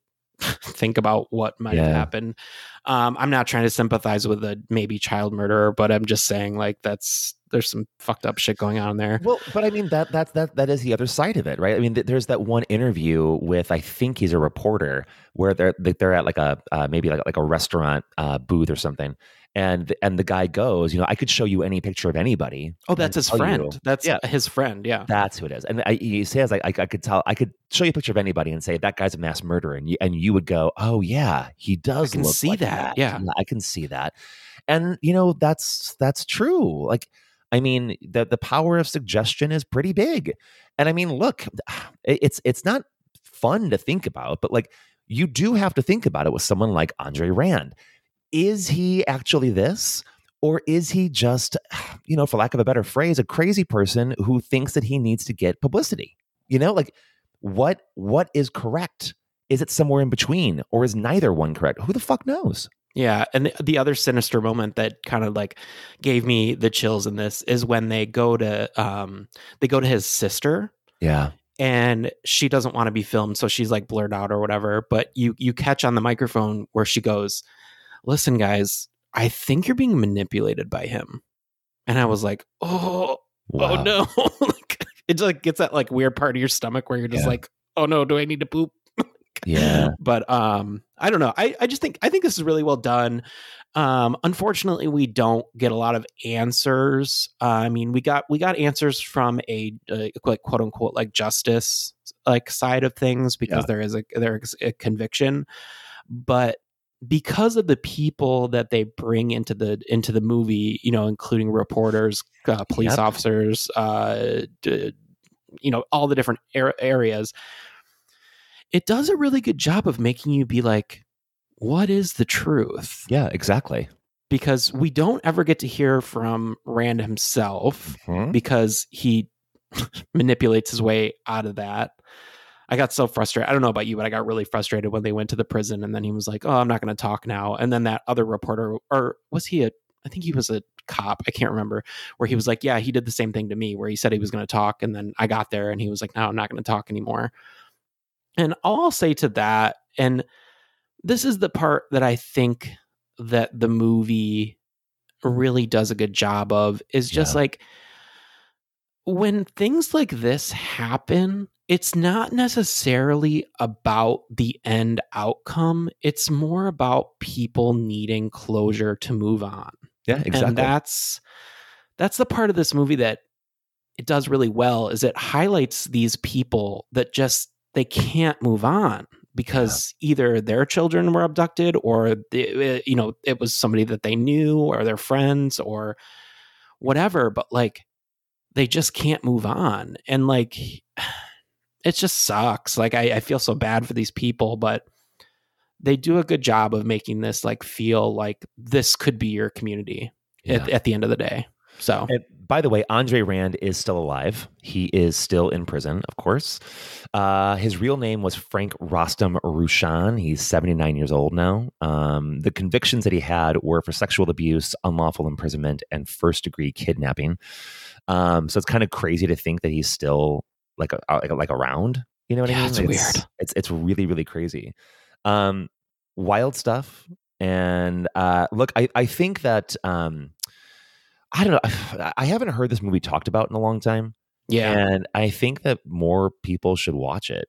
Yeah, for sure. I don't know what else to say. Like it's it's it's mean- so well done. if anything you get tanya and that crazy hair that she has Yeah. And I mean, like, look, I mean, the thing is free. It's literally on YouTube if you don't have Amazon Prime or, you know, whatever. So, like, go watch it if you haven't seen this. The, the- you know, this is, you know, you said it earlier, like, the, you know, this one is sort of like early true crime a bit. And I think you're, I think you're right. But I think also it's, it's, it's true crime that's done well. And like, there, it's true there crime is- done it's true crime done with a heart Oh my god, Like- there's so much fucking true crime now, and like, I, you know, Andrew, I think about you and me on this sometimes, right? We don't have this podcast to make money. Like No. we we do it for fun, and like, yeah, we we used to get paid by a network, and we trust me, we didn't get paid very much, but it was enough to like buy some new equipment and like have a little fun. You know what I mean? Or like, you know, our our Patreon, of course, is really really helpful. That's wonderful. But Andrew and I, and I won't speak for you, Andrew, but I think I, you'll agree with me we never did this to make money. Like we No. did this because it was fun and something cool and different and a creative outlet for us and we thought our friends would like it. And it turns out that we made a whole community of friends out there. I see so much true crime shit that is just people trying to make money. um, And it's I- all for it's for clout it's for Yeah, and I just I think it's wrong, man. I think that that that digging into the actual real life horrors of people that that are that are real that are real in this world to make a to make, to make a buck off of it because you think you've got something special to say. I think that's very odd. Do you know what I mean here? And I just I'm I'm not into that kind of thing as a person who is a content creator or whatever the fuck we're called. Like don't do it for that reason. And I think something like this, you know, you said it right. This is true crime with heart. And this is it right there. These are two people who very clearly care about this particular inc- uh, the, the string of incidents and and the issues surrounding this community that they grew up in. Yeah. And you, can- you can see it from a mile away. Like I just I I really can't say enough about how well done this is because it just it is. Yeah, no. Um, all right. So here at Frigay the 13th Horror Podcast, we judge on a seven stripe scale for the seven stripes of the gay old rainbow. Matty, what do you give Cropsey? Uh, you know, I'm actually going to bump up my score. I'm going to give it a six, um, and I I think that it's it's an exploration of an urban myth uh, as a scapegoat for real crime. um, and for neglect. And I think it's really important. Uh, and I think that this documentary does a fantastic job of it. Yeah, I'm going to bump my score too. I'm going to get a 5.5. And I said this does a great job of merging myth with fiction, planting seeds of doubt, and just talking to the right people at the right time. So, folks, that is it for Cropsey. Hang out and get a, get a little refreshing beverage because we'll be back with a another little spooky documentary called The House in Between. Spooky. Do you believe in ghosts? Believe in what? It's not an old house. It's built in the 1990s. You would never think there was anything really going on inside the house. I remember coming home from work, deadbolting the door, and going upstairs. And as soon as I got upstairs, you know, we heard bang. I looked out, and the door was open, but it had the deadbolt still sticking out. There's a lot of things that happen in this house that we can't explain. There's something there that lets you know it's there. It's wild just being there. It has this aura about it of mystery. We have a DVR system that is filming the house 24 hours a day. They can go from zero to 60 in this house quick. It can be just quiet and everything's fine, and then boom. It's been 10 years and she hasn't slept in the house. I could just tell how much this house scared her. Supernatural, natural, that's what we're trying to figure out. It's a real life mystery. You know, some it just get tied up in knots. You're looking at something else. It's not the house on the left, not the house on the right. It's the house in between. Andrew, tell us all about it. Scary because it's real. A dream home turned into a nightmare after a life changing paranormal experience. The homeowner, Alice Jackson, refuses to spend another night in her house unless someone proves to her what she's experienced has a natural explanation. Directed by Steve Gonsalves and Kendall Welpton, written by those people because this is a documentary. I don't know what to tell you. Uh, production has uh, production distribution handled by Robot Ninja and Gravitas Pictures. This is not rated. Released on May fifth of 2020, which is probably why nobody's seen it because of pandemic. Unfortunately, Yeah. comes in at 81 minutes and was filmed in Florence, Mississippi, which we are led to believe is the quote unquote Bible Belt ish of America. yeah, and and also like one of the most haunted places. Apparently, there's a whole lot going on here. Yeah. Um, you know, Andrew, but, I, I was. but we're in the Yeah, yeah. South, so we can't believe in ghosts. That's True, what also we're led to believe. good good point you know andrew uh, when when we were looking at the movies that we were going to do for this episode we you know we did what we always do. We go on google and google for lists of different things that we wanted that might you know work. And that was the same for this. And i as i was doing that and i was like oh this is perfect um, this would be a great one for this episode i was like wait a minute this sounds so familiar did i talk about this on the show before or something so you know look i may have uh, but i do think that this was um, like an early pandemic watch for me so i think i just kind of forgot about it if i'm being honest Sure. um, but you know, watching it with fresh eyes now was really, really good. Now, um, look, I I think this is really good stuff, um, and I think it's good stuff for a number of reasons. I think. Um, you know, number one, just the story itself. It's the story of Alice Jackson, who built this house in Florence, Mississippi, and it's a house that she's really proud of. And like, All she wanted fair- was an A-frame house with a balcony. yeah, and like to be fair, it's uh, like the outside of the house is pretty fucking cool. Like it's a house that I would definitely consider living in. yeah, she she's got some You know, clutter issues, but yeah, that's fine. well, here's the thing: when you go in that house, it is a classic example of country. Like, just there's wallpaper and just knickknacks and Paneling. There's, there's every everything that like Andrew and I grew up with. To Yeah, be yeah. like yeah. And there also nobody and also nobody knows how to dust in any of these houses. we'll talk about that in a little bit. yeah, not one person. Um, so, but that, that's just kind of a funny part. But look, Alice Jackson herself is a is a charming character, and um, she's charming. I think not because she's putting on any airs or pretending. Like, I think it's kind of impossible to watch this movie and think that she's lying. Now, you might not agree with what she's saying, right? But like, I don't think she's lying for a minute. Like No, there's a definitely an earnestness around everybody in this movie. That's the word, earnestness. And earnestness is something that I truly, in this world that takes nothing seriously, I adore earnestness. I truly fucking do. So that might be a little bit of why I love this so much. So she's such an earnest person who is genuinely concerned about this house that she has, that she built, that she's so proud of, that she doesn't want to sleep in anymore because she's too scared of it. And so, you know, there, there's one part of it. The other part of it that's so interesting. This is a 10 year, it's actually over 10 years now. Um, it's at least a 10 year, a decade long plus paranormal investigation in one place.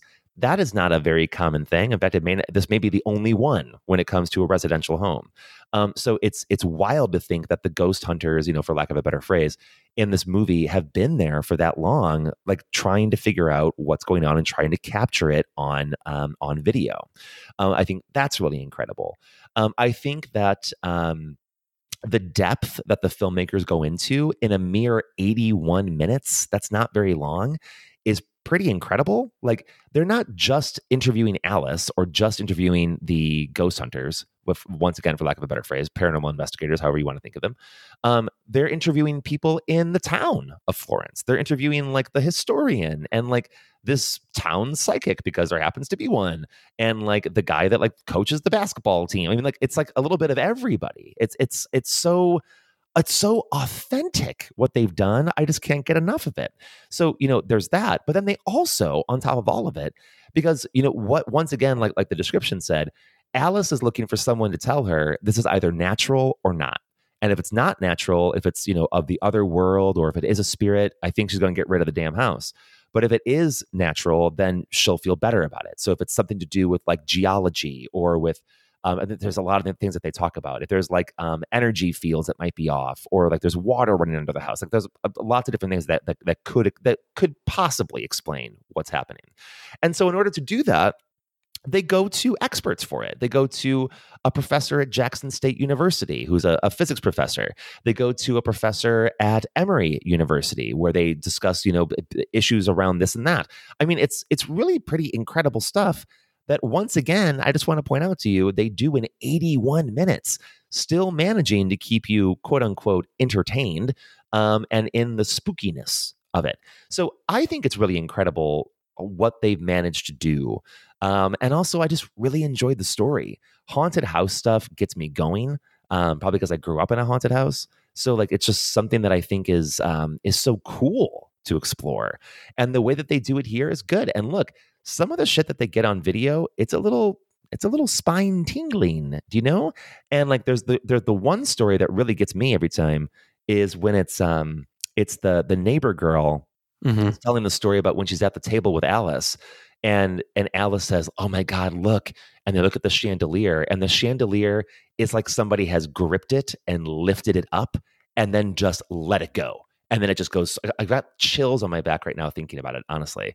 Like that is that's scary, dude. That's fucking scary. So yeah, I I had a blast watching this. How about you?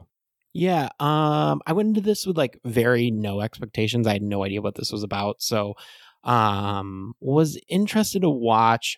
I think like when they are concentrated on like the main story and the main like Yeah. paranormal stuff, I think it's really successful. I think that unfortunately for me, like when they start to talk about like the alien stuff and like they start to like go like off book, if you will, like with some of the other theories that are going on, I get a little bit distracted and I'm like, can we just go back to the can we just go back to the ghost stuff? like, know I Yeah. mean? No, I So, get that. uh, I get that. Um so like but overall i mean some of the evidence that they present especially with the the death device that is the baseball on the stairs which i was like please tell everyone that comes in that house that there's a baseball on the stairs because it's Yes. so dangerous um but like a lot of that stuff a lot of, of the re- the reflection in the chandelier that shows the two doors opening i thought was really com- there's a lot of really compelling evidence that that i will say about the movie I just wish we got more. Like, I wish we got more about it. And this is the perfect example. So we get this woman who lives next door, who's grown up next door, who has grown up saying, I think there's a dead body like over there. like Yeah, basically right. points to an area. And then we learn from her that she was part of a police investigation where she found four other dead bodies. Like, hello.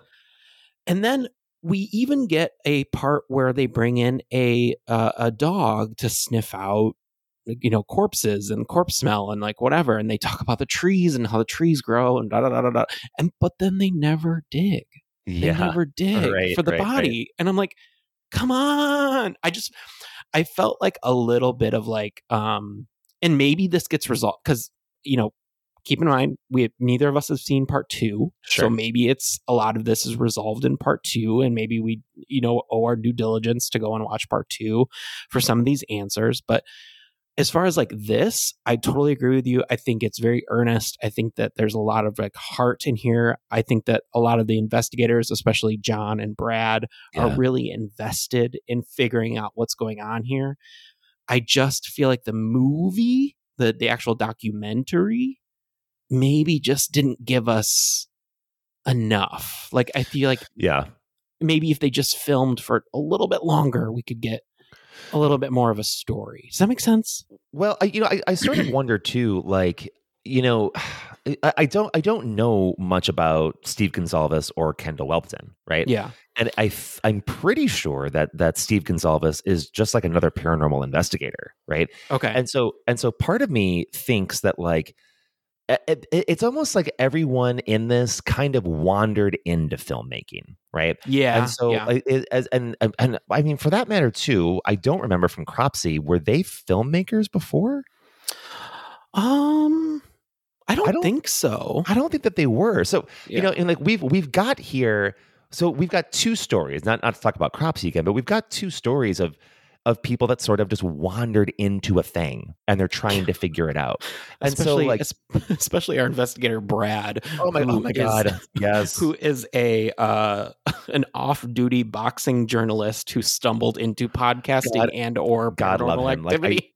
I, I wrote I wrote down in my in my notes. Um, is that who I'll turn into one Yeah. day? Is, is this Well, is this going to be me? I I uh, I had a moment with him where he like discovers that he has cobwebs in his windows Oh my behind God. him when he's Oh being God. interviewed, and I was like, "Oh my god, you've!" I think he explains that he's lived in this house for like twenty five years. Yes, and it was yes. like It's wonderful. you didn't notice the cobwebs in But I the mean, yeah, like, I- window. That, like that's that's kind of like the joy of this movie, though. it's just regular people. Yeah, it's just regular people. I mean, and like even like you know, like uh, okay, uh, somebody's going to say, well, they've got all these nice cameras. I'm like, yeah, because they're ghost hunters. Like this is what they do. Like they always have cameras, like that kind of shit. So you've got people who are, who have really nice equipment, who are you know used to doing one thing, and then they're like, well, wait a minute, what if we made a documentary out of this? You know what I Yeah. mean? It, it reminds me of us a little bit. Wait a minute, what if we made a podcast out of this? Like you just Yeah. sometimes you just wander into things and then you find your way through. I, his I do- footage, his Oh, footage yeah. cracked me up when he I went know. in with the off-duty police officer and they pull a gun on the ghost. like absolutely ridiculous. But like you know, I, I think there that that's there's a certain charm to that. And so Yeah. like, like like you were saying, I I do wonder if in the in the, in the second entry to this little to this little you know this little thing. I wonder if they figure it out more, and and I'm gonna guess they probably do. Um, but I am gonna watch it because I I, I want to learn more about the story. Um, I will tell you too. Brad is one thing, but John, Andrew, Oh, oh, I John. wrote this down. I wrote down honestly, he's the kind of Southern boy I want to make out with, and then I was like, I bet you Andrew feels the same way. the marketing director for 40 restaurants. I know, I know. But wait, did you kind of have a crush on him? Uh yeah, like a little bit. Like I think like he's one of those guys like if I went back to my hometown and went to the local bar and like Yeah. Like sat down and like had a couple drinks and he was just like talking to me, I'd be like, "Does he have a crush on me? Do we- should we make out?" and and also new listeners to the show will know that Andrew and I have very different taste in men, except when it comes to like good old down home white boys. like people not- that people that look like Yes. bullies. yeah, there's there's not a better way to say it, folks. But like that's it. Like people that look like they used to bully us. That's what we have a mutual sexual attraction. Sex appeal. um, which is very funny. Anyways, I felt that with John. I, I just I was like, God, he's actually really cute. Um, and then and then when Steve Gonsalves comes on the screen too, I'm like, God, he's kind of cute too. Actually, I, I was I was into them both. Um, but I mean, yeah, I, the the the movie does get maybe a little goofy when it goes into like talking about UFOs. I was like, Yeah. wait a minute, this is maybe a little bit too left field. Like, Yeah, I'm, I'm agreed. enjoying the talk about this and talk about that. And like, you know, to be fair, there are some other stories from that place that, you know, maybe they, they could delve into a little bit more. I mean, like the reason why it comes in is because Alice said that she saw this intense white light that is very similar to a story that someone else in, I think it was like a neighboring town saw at, at some Yeah, point. I think it was like her neighbor down the road. Yeah. So I mean, like you know, there, there's a little bit of a connection there, but I think that maybe like if, even if that's part of part of the big story, you do have to decide what you're going to show to your audience. And like that, that might be a turn that like I don't know, maybe I wouldn't have included, but you know, there it is. It's it's it's there anyway. Um, I loved it when the psychic showed the uh, the sketch of the walking stick. Yeah. because yeah. the sketch was just like it was. The, even that sketch was country, Andrew. You know what I mean? It was very. It had like a feather hanging from did. it. but but you know you look around and fucking there's walking sticks all over that fucking place like that psychic clearly she saw something from that house Well, um, and that's like that's like what gives me like uh, the, it's what I love about the film is when they bring in people like the psychic, but it also is what frustrates me about the film is because like she says, "Oh, someone was murdered in your backyard," and then you have this neighbor saying, "There's a dead body in your backyard. We're not going to do anything about that." i know i know Like, come I know. hopefully hopefully in part two um, i think there's there's a really interesting um, quote in the movie and I, I can't remember i can't remember who says it um, Is it the but- beginning?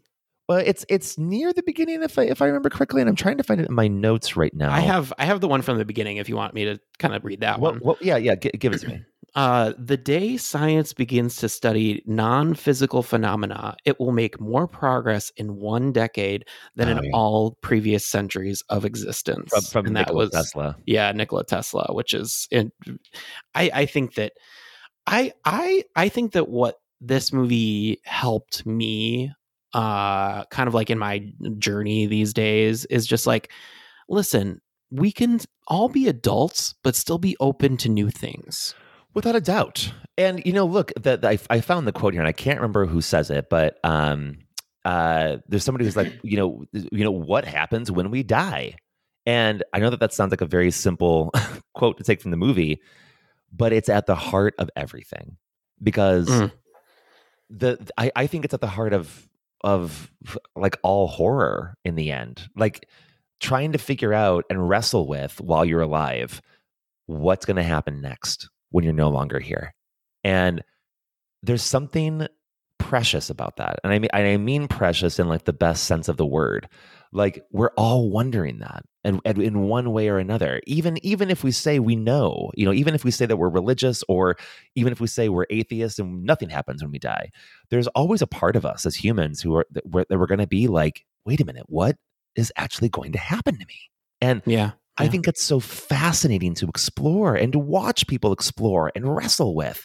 And like, yeah, this movie is about Alice and her house and, you know, the chandelier going nuts and the baseball going down the stairs and she's scared of the house, but it's also about just what happens after we die. This is that in the end, that's what all these searches are about. It's like trying to to either prove or disprove the existence of the afterlife. And I just Yeah. think that's so fascinating as humans that we do that.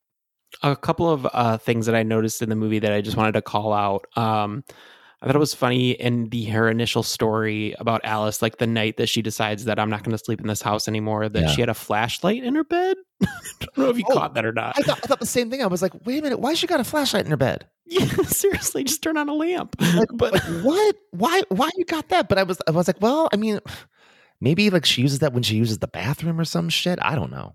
Um, the other part that I was like, can you tell us what this means? Is like there, so there's the whole paranormal investigation part of the movie, and they just keep talking about fucking REM pod, REM pod, this REM pod, REM pod, REM pod, Yeah. REM pod, Yeah. and I'm like, can you tell us what a REM pod is, please? Because I don't know what it is. Yeah, it's a little jargony here and there. Um, I thought the psychic was great. I thought that she was like, I just need to know about this door, and then that door ends up being the door that opens later. Oh yeah. um i thought that there was I, I thought the movie was over and then um that little quote came on the screen and it said the house wasn't ready to let them leave and i was like Yep. "Ooh, What's going on, bitch? This." Um, I think that everyone in this movie needs to hire a cleaning lady, but Yes. that's beyond um, because Totally agree. And I really loved it when um like the camera was interviewing Steve and he's like talking about helping Alice and he starts crying and he goes, Yeah. There's no crying in ghost hunting. I thought that was really sweet. No, there's a lot of heart to these people that are just trying to help this lady out. So I, I get it. Um, I think what I appreciated about the movie, and I, I don't know if I said this earlier or not, but like I do appreciate that they bring in like an electrician, they bring in like a, a, a, a like a person to like see if the house is level, like Yeah. They they they do all of the due diligence to make sure that you understand that they're not just crazy people. You know what Yeah. I mean? So- Totally. And I mean, like, look, we talked about Demon House earlier, remember? Um, I mean, like, I mean, like, put Oh, you this- mean oh, you mean the paranormal investigation where he bulldozes the house at the end? I mean, put this put this in contrast to that. I mean, Much like- better like, movie. hands down, this is something that like, actually like works. And like you know, like I, I I often on the show will talk about like you know reviews on Letterboxd because they they can often be pretty funny to to look at. I mean, this movie just gets panned by people. Like they're they're, they're giving it a half of a star. They're doing this. Really? Yeah, and like, and there are some like, I mean, I give it, I give it three and a half stars on on Letterboxd, and there's people who you know are a little bit more generous, but like, you know, for example, here's one, and this is from a person named Devin who watched it in November of 22, um, and they say, be prepared to wait for a ball to roll down some stairs for 90 minutes. Well, first of all, Devin, the movie is 81 minutes, so you're wrong.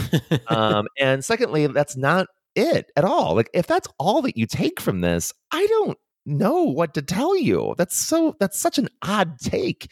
Um, I think if that's if that's all that you want from a movie like this, then just go on YouTube and watch like paranormal stuff on YouTube that will take five minutes. Like I don't know. You're you're you're absolutely right. And like, look, a lot of a lot of ghost hunting shows and stuff. They don't. They never show you anything or like.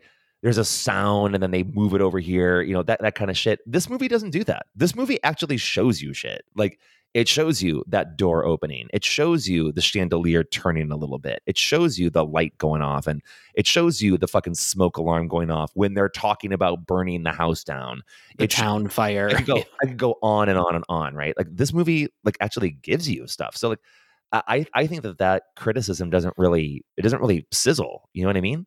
And um you know I, I don't know. I I I guess I'm a big defender of this one. I just think it's really good.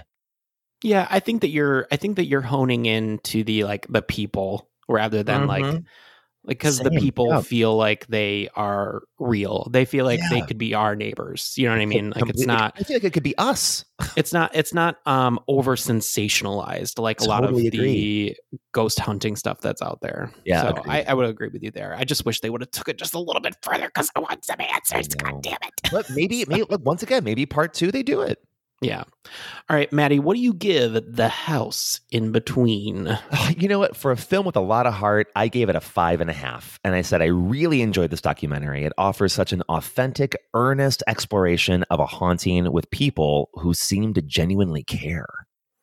Yeah, I'm going to give it a 4.5. I said when it's focused on the paranormal, it's really strong. Um, so why do we waste time on other stuff? And I need to watch part two. Yeah. Well, folks, that does it for our second film of the episode. Take a quick break, and we'll be right back with our closing thoughts.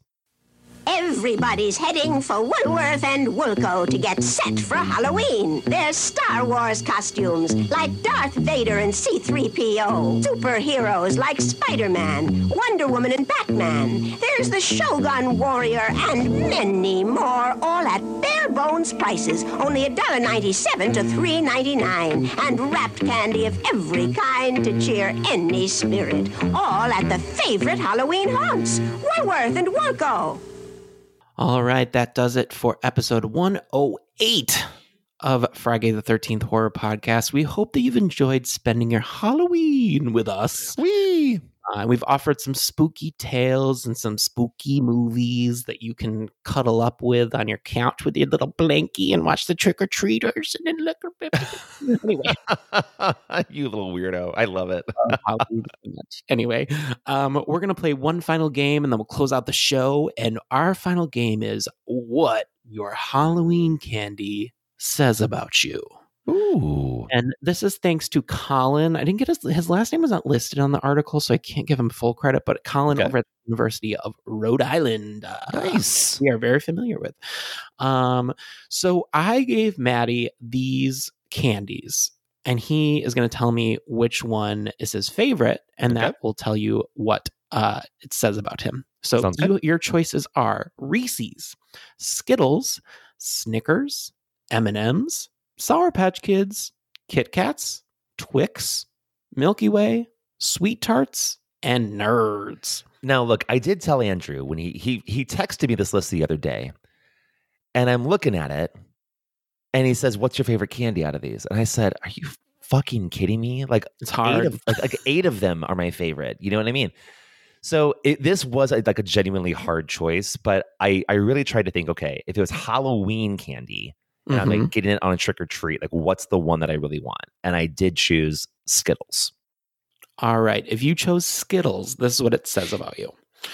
If Skittles is your favorite candy, you're an outgoing person. Oh my. You're easy to get along with because you are a good listener and accept all different kinds of opinions and people. You have a colorful personality. You are very lively and spontaneous when you're hanging out with your friends and never provide a dull moment.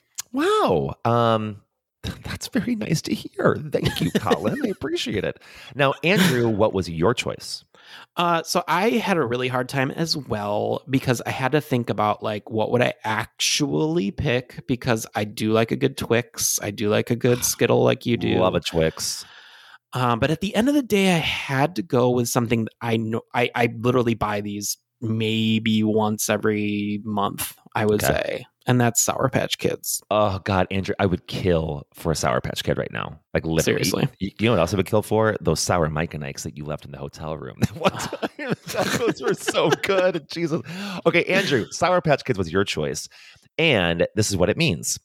You may seem a little hard to approach and cranky at first. There are times Heard. where you there are times where you pull stunts that are questionable and could raise some is this this is not accurate and could raise some trouble. Uh, but once people get to know you, they see that you have a good intention uh, or that you have good intentions. You warm up to your peers easily and create strong, trusting friendships that will last forever. Very nice. I mean, that does like as we enter Scorpio season, I have to know that yes, I am ultimately a rule follower, but Yeah. sometimes I like to plant a little seed of drama into the, into the I mean, like, folks, you have to understand, like in, in our in our large friend group, like Andrew is literally known as the rule follower. Like that is that's his position. So when I was reading questionable, what was it, stunts that are questionable, I was like, wait a minute, hold on. well, here. maybe I'll, maybe I'll just be like, but did you hear about what so and so said about you? And then I just walk away. like, Listen, that that would definitely get it going. Um, folks, that was episode 108 of Frigay the 13th Horror Podcast. Hope you had a great time with us and hope you're having a very happy Halloween. Um, before we let you go, uh, we want to let you, want to remind you, of course, that we are a very proud independent podcast. Um, and like I said earlier on in the episode, we don't make money off of this because we don't really want to. Um, but like, look, anything that that our listeners give us through our Patreon is invested right into the show. That's what we do with it. So if we need a new microphone or if we need to It'll- it'll rent a movie, Just going. Come on. yeah, exactly. So uh, if you've listened to, to to today's episode and uh, to previous episodes, um, and you think that it's worth even a dollar to listen to, you can become a Patreon Patreon for a dollar a month. Um, so head over to our website, which is frigay13.com slash support, and you can become a patron on Patreon, and you can also buy merch. Yeah, we just want to say a big thank you to our newest patron, Ryan Corres, or Cores. You tell me how to spell how to how to say it. You tell that. us, Ryan. You You haven't gotten back to me on Patreon yet, so I'm chatting with you currently if you want to get on there. Um, but thank you so much for you know just any amount of money. I Yeah. mean, we're, we're listen. At the end of the day, we're not greedy people, but no, we we're really not. But at the end of the day we do spend a lot of time and energy on this. So like i like i say in every episode if you think that the last two hours of conversation was worth just a dollar i mean that's all you got to do So Yeah, and look if you if you can't support us financially, uh, that's okay. Or if you or maybe you, you've already done that. Um, but look, another way that you can support this podcast and all of your favorite independent podcasts is by leaving a review. Reviews are sort of the the coin of the realm when it comes to Gold. expanding our audience. So if you've not yet left a review, we highly encourage you to do that. You can do it wherever you listen to podcasts. Um, so please give that a shot. Um, and Andrew, listen, as all of our listeners out there, out there in listening land, go off to trick or treat right now, we wish them fun and happiness, and we also want them on this Halloween night to Get slayed.